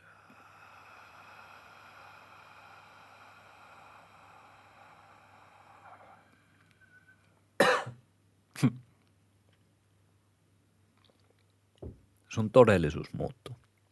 Aika isosti sanottu, mutta näin mä koen. Sä et olekaan, sä et olekaan enää pelkästään siellä Matrixissa, vaan sä tajuat vähän niin kuin sen Matrixin kaverikin, että mä pystyn vaikuttamaan tähän Matrixiin. Mm. Ja nimenomaan niin päin, että pidempi uloshengitys. Kyllä, juuri näin. Eli se on just se osa, mikä aktivoi just sitä parasympaattista hermostoa. Ja parasympaattinen hermosto on just se osa, kun rest and digest, eli ruoansulatus alkaa toimia, kehon pulssi alkaa rauhoittua, äh, hengitys syvenee. Eli me päästään semmoiseen rentoon rauhalliseen tilaan. Ja silloin muun muassa meidän niin uudistumisprosessit pääsee käymään. Et jos me ollaan jatkuvassa stressissä, niin meidän keho ei pääse palautumaan. Ja se on niin aika monelle ongelma, koska jos sitä jatkuu vuosikausia, niin no mitä tapahtuu? Kato tätä länsimaalaista yhteiskuntaa, niin aika paljon sairauksia myös ilmenee sitten siellä. Ja niin kuin nykyään tiedetään aika hyvin se, että stressi on, no siitä on erilaisia arvioita, onko se 75 prosenttia, 95 prosenttia, ne vaihtelee, mutta on ihan selkeää, että yhtenäinen teema on se, että helvetin paljon se stressi vaikuttaa meidän sairauksiin. Se on jännä, kun jossain pienenä, kun luki akuankkaa, niin akuankalla, akuankka tiesi sen ohjeen, että laske hitaasti kymmenen ja hengitä syvää. Joo. Mutta ei sitä niin kuin ikinä silloin ajatella, että siinä olisi mitään pointtia. Niin kuin, tai sen jotenkin ajatteli sillä että, että joo, että no varmaan siinä sitten rauhoittuu, kun keskittyy hengittää syvään, mutta jotenkin ei niin kuin tavallaan ehkä tajunnut sitä, että siinä on oikeasti joku fysiologinen, niin kuin, että se on oikeasti menetelmä, jolla voi vaikuttaa just niin kuin, mitä enemmän on alkanut huomaa, vittu tuo outo, kun välillä menee kolmanteen persoonaan. Mikähän se funktio siinä on? Että, että mitä enemmän mä oon alkanut huomaamaan tai tunnistaa omia tunnereaktioita, niin sitä useimmin esimerkiksi niissä tilanteissa, kun alkaa vituttaa, niin pystyy, ei edes sillä, että se hengitys välttämättä mitenkään laannuttaa sitä vitutusta, mutta mm. että et syvällä hitaalla hengityksellä luo tilaa tutustua siihen kulloinkin käsillä olevaa tilaa, että okei, tällainen mulla on. Ja niin kuin niinkin arkisissa jutuissa, kuin jos mä oon vaikka leffateatterissa, koska mä tykkään, jos mä katson leffoa, niin mä tykkään niin kuin riisua kaikki muurit pois sille, että mä annan niiden oikeasti vaikuttaa. Mm. Mä tosi helposti itken leffoissa ja mä mm. helposti myös esimerkiksi niin kuin pelottavissa tai ahdistavissa jutuissa, niin otan ne, Mm. otan ne niin kuin, vasta mä oon jopa miettinyt niin, kuin niin että, että tekee mieli niin kuin vähän provosoida ihmisiä, jotka on silleen tyyli, että, että, että mua ei pelota leffoissa tai mua ei niin kuin kosketa. Mutta niin kuin esimerkiksi toi pelko esimerkkinä, että tekee mieli kysyä, niin kuin, että sä uskalla pelätä Mm. leffoissa. Miten sä teet sen? Ai, Tavallaan sen, sen- riisuutumisen. No siis y- yksi juttu on, niin kuin, että mä teen ihan kehollisia juttuja, että mä niin kuin lasken kädet, koska mm. tämähän, niin, jos mä niin kuin enemmän sille jotenkin tälleen näin, Joo, niin se joo. niin kuin, joku juttu siinä on, että siinä niin kuin blokkaa. Mä lasken kädet sivuille ja sitten mä usein just nimenomaan niin kuin hengitän syvään, keskityn niin kuin antautua sille, mitä siellä tapahtuu. Jos leffassa tapahtuu jotain ihan vitu julmaa esimerkiksi, niin mä en juuri koskaan, tai en mä tiedä, tiedätkö mä ikinä sitä, varmaan olisi sellaisia leffoja, että olisi pakko kääntää vaan katse pois, että ei pysty. Mutta et, et lähtökohtaisesti, niin kun, jos mä menen elokuviin ja mulla on mahdollisuus vaikuttua, mä näen, että se, että se ei ole vain jotain fiktio, joka tapahtuu mm. jossain, vaan se on jotain, siellä on jotain myyttejä tai muuta, mikä Mm. mm. niin kun koskettaa mun mm. ihmiselämää. Aina kun mä menen leffoihin, niin mä reflektoin sitä, että miten tämä liittyy siihen todelliseen maailmaan, jossa mä elän. Ja sitten jos mä koen jotain vitun ahdistavaa, niin, niin sitten mä niin kuin annan sen ahdistuksen tapahtua ja niin kuin saatan just esimerkiksi hengittää tosi pitkiä aikoja, tosi syvään, luodakseni tilaa sille reaktiolle tapahtuu mm. mussa. Mutta se tuntuu niin kuin se, että mä annan itteni koskettua, niin se tuntuu tosi merkitykselliseltä. Mm. Ja vaikka se, joskus se voi tuntua siltä, että, että mä tunnen, että tässä on nyt tekijät, niin kuin, tiedätkö, ne tietää, että ne painelee tiettyjä nappuloita. Mm. Tässä on nyt tällainen dramaattinen musiikki ja mä en edes välttämättä ihan osta sitä elokuvan. Tiedätkö, että se ei tunnu välttämättä edes täysin eheältä, että vittu tämä on vaikuttava mm. kokonaisuutena, mutta silti niin kuin vaikka joku semmoinen koskettava musiikki, niin että mä annan sen vaan liikuttaa mm. itseäni. Mm. Että että musta on niin kuin tilaa liikuttua. Mm. Mm. Toi on kyllä kiehtovaa ja jotenkin itse myös liitän sen siihen, että anna elämän tuntua. Tosi kiehtovaa. Mm. Mistäs me puhuttiin sitä? ennen? Ei mitään hajua. Me puhuttiin kylmästä. mm. Miten me päädyttiin elokuviin? vaikeiden, sitten se oli sen hengityksen kautta. Me Mm. puhuttiin siitä, että miten niin kuin olla sen vaikean kanssa. Sehän on siis tosi jännä just vaikka kylmässä suihkussa, että, että, että mitä siinä tapahtuu sitten, kun niin kuin päättää vaan niin kuin ryhtyä rentouttamaan sitä kehoa. Mm. Ja sitten se niin kuin koko sen luonne, että minkälaista se oikeastaan on se kylmä. mm. Ei se niin kuin lakkaa olemasta kylmää ja kyllä se jossain vaiheessa ajaa sut ulos Mm. sieltä. Mutta siinä on se sama pointti mun mielestä, mitä sä teet tuossa elokuvissa, että anna sen tuntua. Älä taistele sitä vastaan. Että anna se elämän tuntua, tässä tapauksessa veden tai se elokuvan. Se, että niinkö väkisinkin tämä elämä koskettaa meitä. En, mä en näe sitä hirveän huonona asiana. Se, että jos me vaist- taistellaan koko ajan sitä vastaan, niin me vaan iteltä evätään elämän tuntumisen. Ja jos sä haluat tehdä niin, totta kai se on, niin kuin, se on ihan fine. Jos sä haluat tehdä sen valinnan, mutta mä kannustan siihen, että annetaan tuntua. Joku varmaan kuulee ton kanssa sillä tavalla, että ahaa, että kannustetaan vaan semmoiseen niin jatkuvan tunteiden vuoristorataan. Mm. Näinhän se aina tietenkin kuullaan ja hyvä, hyvä kun sä fiksuna miehenä otat. Tämä on hyvä, mä tarvisin ehkä semmoisen tulkin, joka aina sille selkeyttää asioita.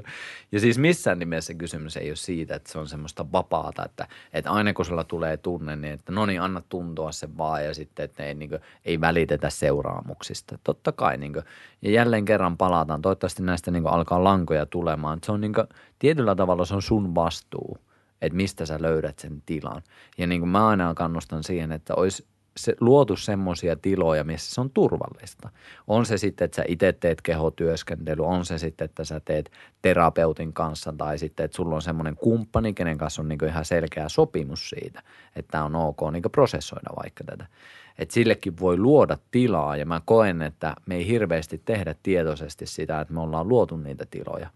Ja sitten – kun meillä ei ole välttämättä sitä mahdollisuutta, niin sitten ne tulee silloin, kun ne tulee. Ja mm, niin kyllähän se nähdään, että ei se sekään ole hirveän hyvä suunta, että jos sä menet tuonne neljältä aamuyöstä tuonne nakkijonoon, niin me nähdään siellä, kun ne puh, puh, poksahtelee sieltä, koska siellä on joka tapauksessa niin paljon. Ja sitten jos sille ei ole tilaa elämässä, niin se on vähän sama kuin se letku. Jos se niin vesi, jossa letku juoksee, jos otat sitä kiinni ja alat tukahduttaa, niin joo, kyllä se hetken aikaa niin ei sillä tapahdu mitään, mutta se koko ajan kasvaa ja puh, jossain vaiheessa se letku menee sieltä.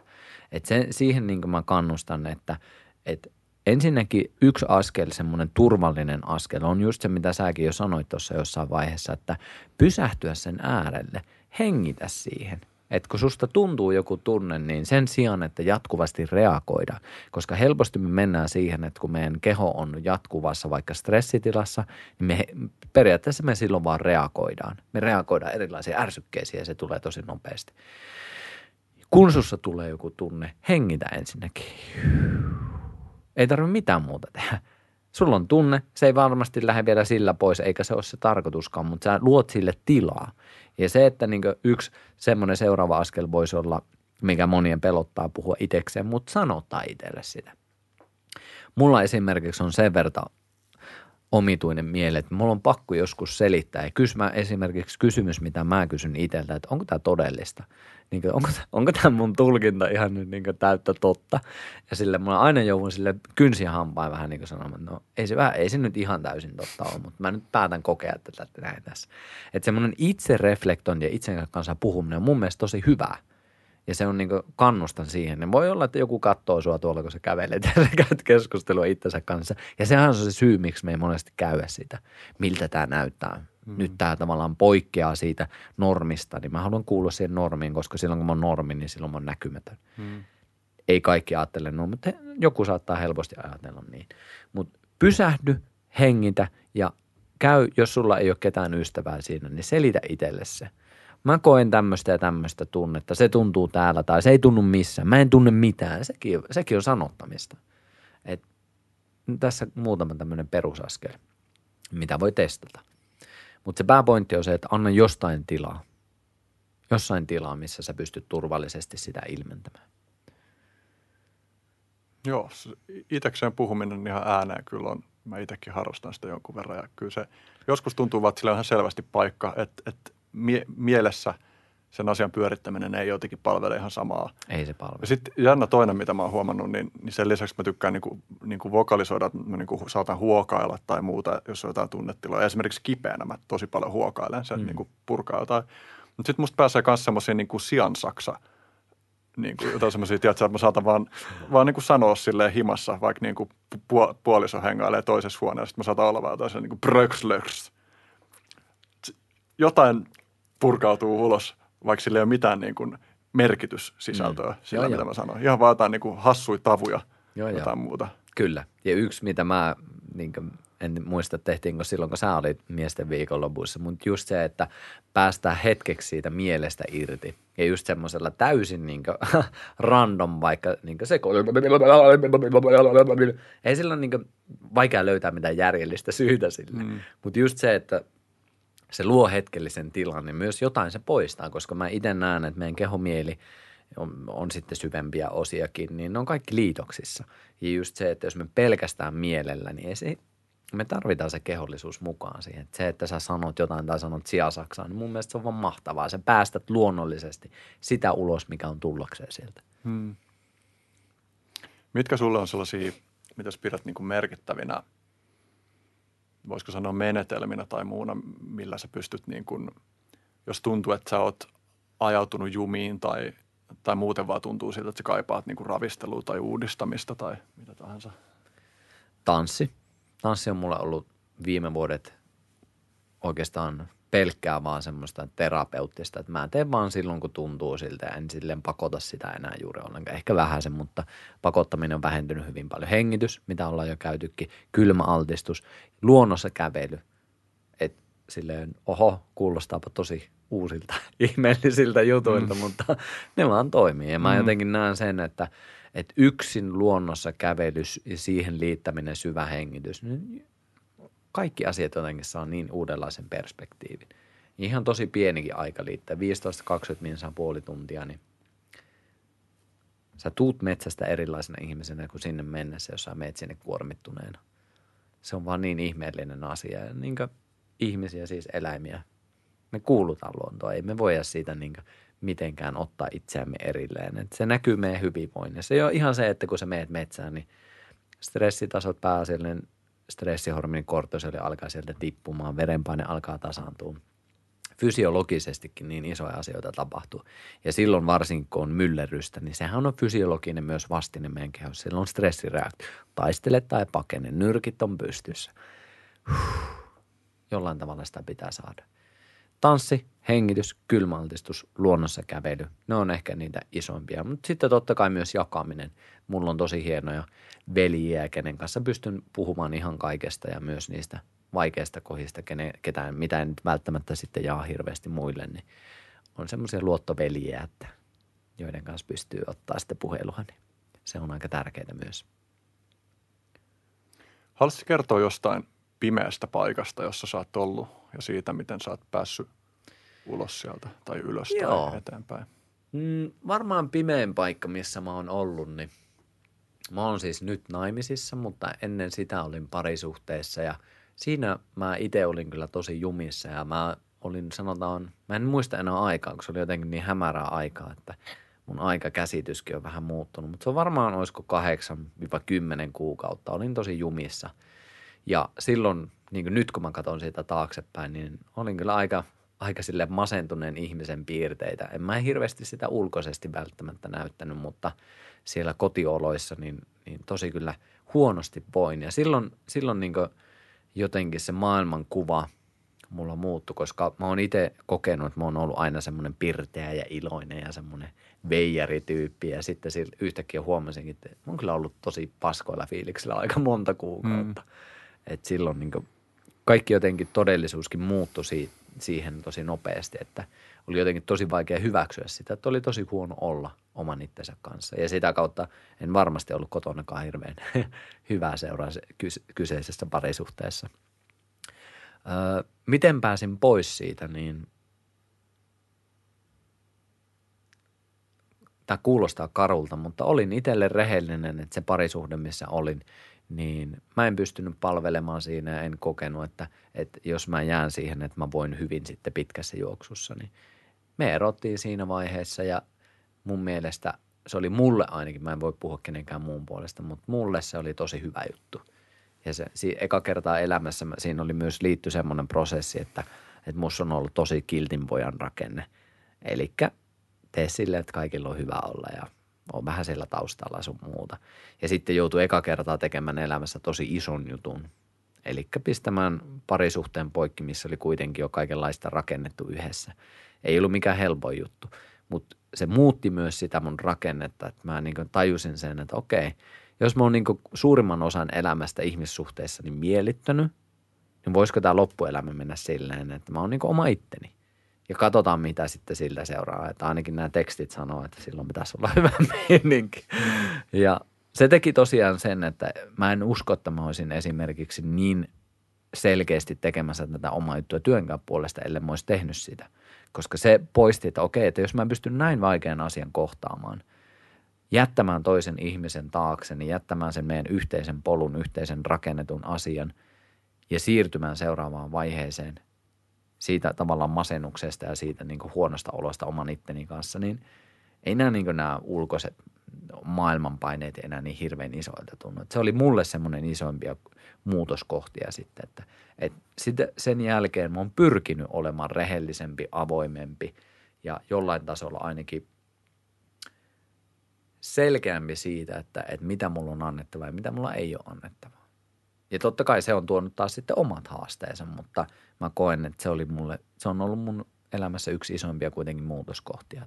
Ja se on jännä nyt, kun mä katson tätä mun elämää, että oman isän kuolema, ero, että tavallaan aika isojen niin haastekohtien kautta se niin suunta on väkisinkin muuttunut siellä. Totta kai sitten on positiivisiakin käännekohtia. Mulla on kaksi lasta, mä oon nykyisin naimisissa. Ne on kaikki muovannut varmasti myös sitä, mutta – mä näen tosi paljon myös itsessäni, mutta myös mun asiakkaissa sitä, että me muutetaan silloin, kun meillä on haastavinta. Et niin kauan kuin kaikki on ihan sille joksenkin hyvin, niin me ollaan vähän laiskoja, ei me haluta silloin muuttaa asiat. Että annetaan se laivan mennä, mutta sitten kun shit hits, hits the fan, niin monesti silloin ne muutoksetkin tulee. Hmm. Tekee mieli myös jotenkin kysyä vielä lisää siitä sun Kysy isän kuolemasta. Kysy vaan. Et, että mitä siinä tapahtui sussa? Kun se tapahtui ja miten sä oot käsitellyt sitä asiaa? Mm, ai silloin, kun isä kuoli? Mm. Uh, no ensinnäkin pysähyin itkin tosi paljon, olin surullinen, olin sille lamaantunut muutaman päivän. Olin jotenkin pidin sitä epänormaalina. Ei sinne nyt oikeasti mennyt varmaan kuin muutaman päivän, kun lähdin taas testailemaan tanssia, mutta se tuntui tosi raskaalta. Kaikki liike tuntui tosi raskaalta. Että se lamaannutti. Se, siis la- se tuntuu epänormaalilta, että sä lamaannuit. Niin, koska en, en tajunnut mitään, niin, mm. tai mitään on väärä sana, mm. mutta en, en ollut kohdannut koskaan sitä asiaa, kun menettää jonkun ihmisen ja en, en tiennyt mikä on normaalia.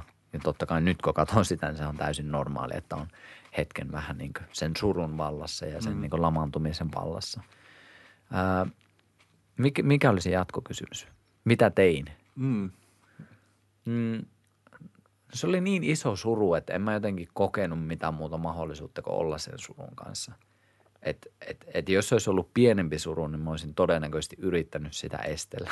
Mutta isä oli kuitenkin mulle, ja on varmasti niin isoin vaikuttaja, että isä, isä on pääasiallisesti, siis mä oon asunut isän kanssa, ää, en edes muista, mutta pääasiassa melkein sen koko koko ikäni sinne parikymppiseksi asti. Me asuttiin isän kanssa. Isoveli asui jossain vaiheessa, mutta isä on niin pääasiallinen kasvattaja mulle.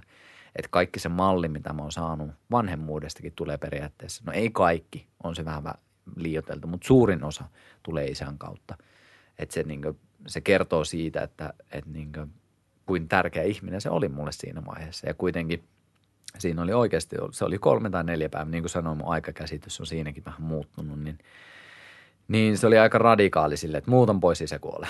sille niin kaksi aika isoa muutosta mm. saman tien. Ja se oli kuitenkin eka muutto elämässä, niin, niin, niin suru oli valtava, mutta se oli, vaan, se oli niin iso, että ei mulla, mun keholla ollut muuta vaihtoehtoa kuin, niin kuin itkeä ne itkut ja niin kuin käydä sitä surua siinä. Ja sitten mä mitä se teki, että se oikeasti pysäytti, mutta ennen sitä mä olin vetänyt silleen, että juhlitaan, pidetään hauskaa, treenataan, that's it, this is the life.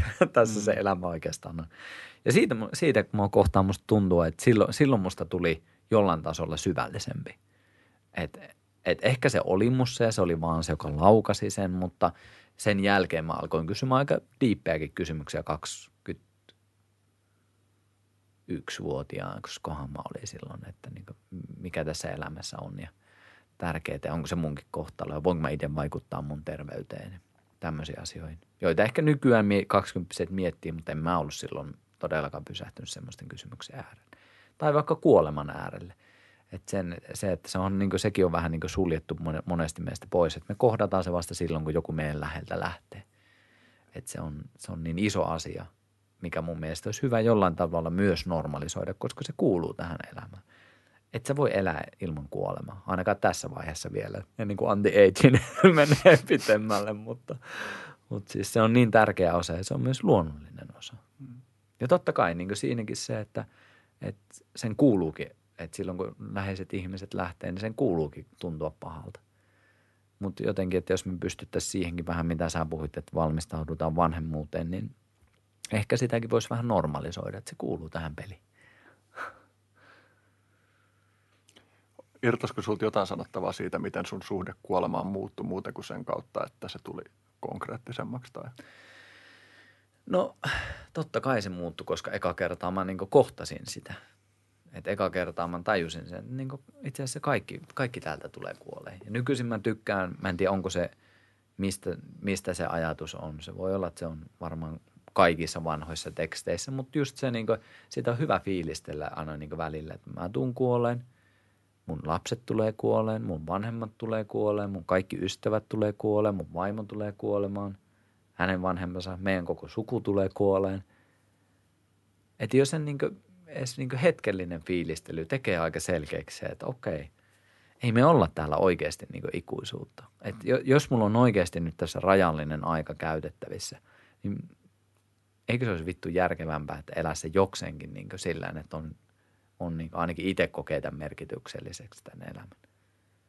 Et se, on, se on tuonut myös se kontrasti, se on jotenkin hauskaa, että monet asiat toimii sen kontrastin kautta. Että kun mä kohtasin kuoleman, mä myös aloin arvostaa elämää, koska mä tajusin, että ei tämä ole ikuista. Että tämä on, niin tämä on pieni hetki, mutta se on aika arvokas hetki. Sellaisia meditaatioita on, missä visualisoidaan se, miten ihminen kuolee ja miten se alkaa mätänee siitä ja Mm. mikä se prosessi on niin kuin siitä eteenpäin. Ja Mm. musta on niin kuin aika tervehenkistä Mm. puuhaa. Tai että olisi hyvä, että meillä olisi enemmän, että useammilla ihmisillä olisi enemmän työkaluja, joilla voi käsitellä sitä Mm. kuolema-asiaa. Mm. Ja, ja niin, tiloja, joissa voi käsitellä surua, olla mm. surun kanssa. Niinpä, niinpä. Että se ei menisi ihan pelkästään siihen, että niin kuolema, ei puhuta siitä. Se on silti olemassa. Se on vähän niin kuin sama, mitä moni teema, mitä ollaan tänäänkin puhuttu, että jos sä lakaset jotain, se ei vielä poista sen asian olemassaoloa. Jos sä et koskaan halua katsoa sitä kuolemakorttia, niin silti tuut kuolemaan. Niin. Niin. Tosi positiivinen. Nyt jos joku ottaa quotein tästä, niin siinä on se yksi. Sä tuut kuolemaan. Sehän on toisaalta ihan, kyllä se voi kuulla ihan positiivisena. Kyllä, no toivottavasti. Toivottavasti. Ja just mm. se, että niinkö, että on se se meditaatio, on se hetkellinen pysähtyminen siihen, että kaikki mikä on sulle tärkeää tulee kuolee. Niin mä toivon, että se tuo, että se, tai jos se ensireaktio on niin ahdistus ja epätoivo, että, niin kuin, että nähtäisiin sen ylikin, että mut, kun me ollaan vielä elossa ja tässä on tämä elämä, niin se on kaunis asia. Ja se ahdistus ja epätoivokin on niin kuin ihan, silläkin on paikkansa. Todellakin, Se on, niin kuin, se todellakin, on osa ihmisyyttä. kyllä.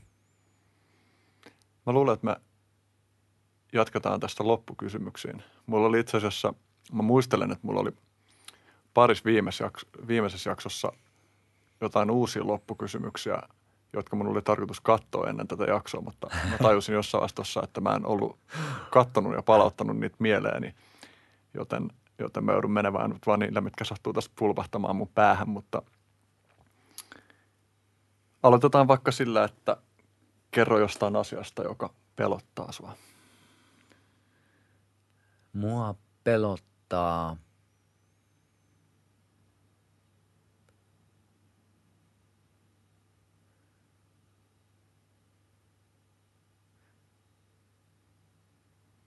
Ehkä mulla pelottaa eniten se, että mm, musta ei olisi ollut mitään hyötyä heimolle.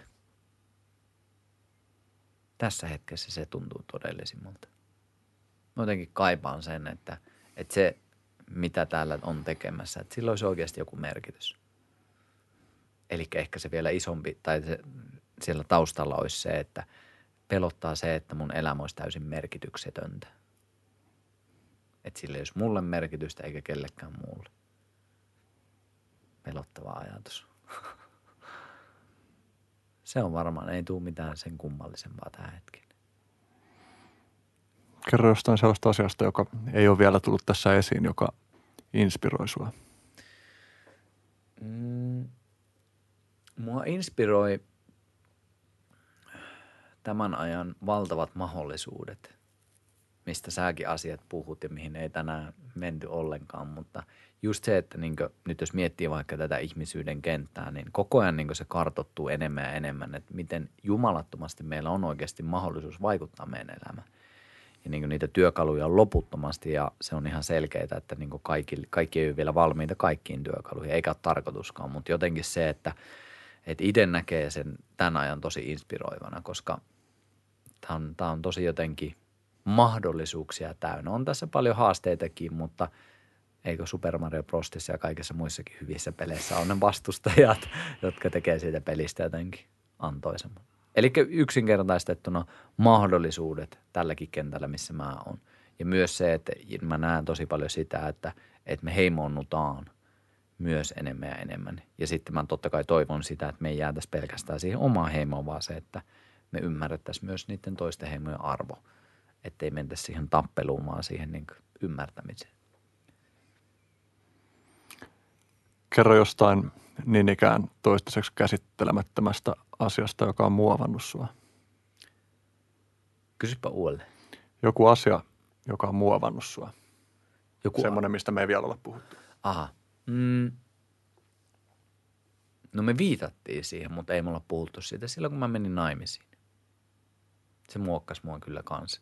Ja se liittyy osittain siihen just vastuunottamiseen ja just se, että se tuntuu oikealta ratkaisulta. Se muovasi kyllä. Huomasin sen heti seuraavana päivänä, että okei, joku on muuttunut.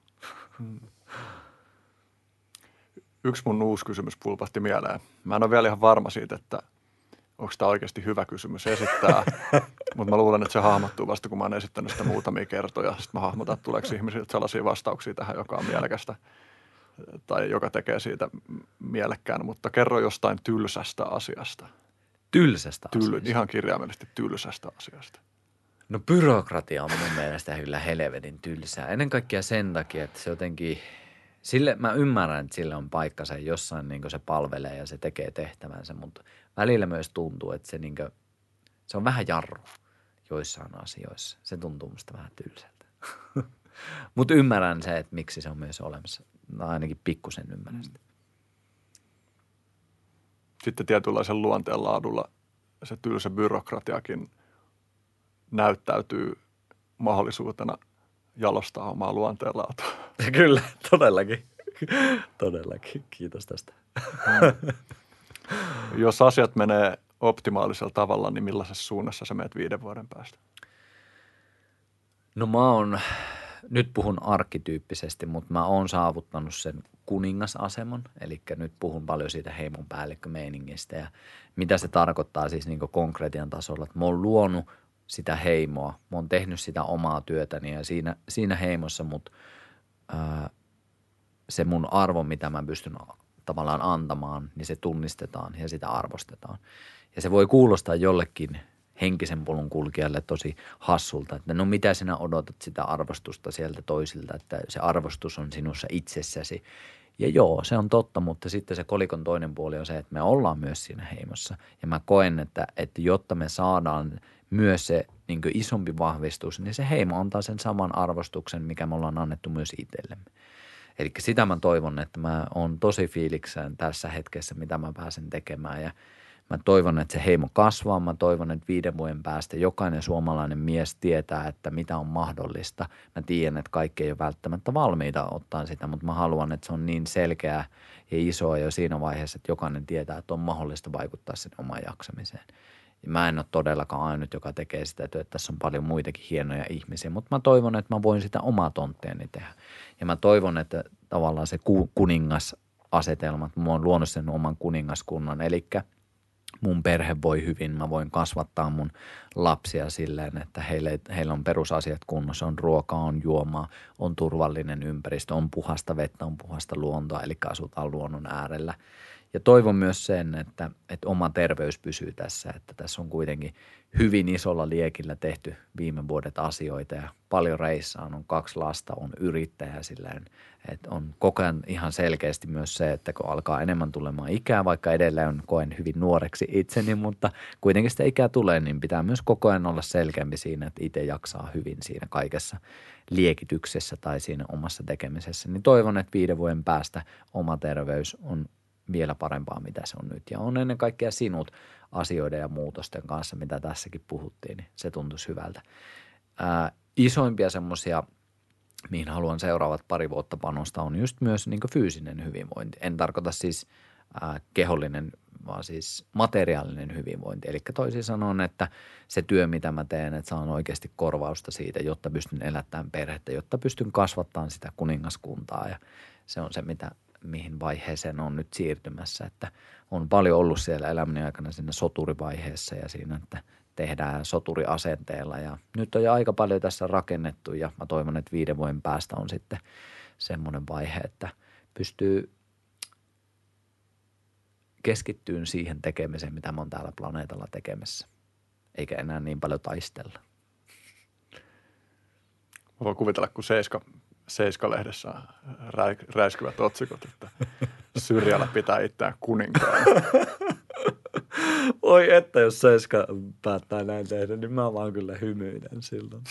Mutta se on jotenkin hauskaa ja jotenkin kertoo siitä, että et, e, yksi sana merkkaa monelle ihmiselle niin monta eri asiaa. Hmm. Ja sen takia me tarvitaan tätä, että me sanotaan, että otetaan nyt vaikka se itsekuri. Mulle tuntui se, niin kuin, että mulle piti oikeasti miettiä sitä, että mitä sä tarkoitat sillä, että mikä on se juttu.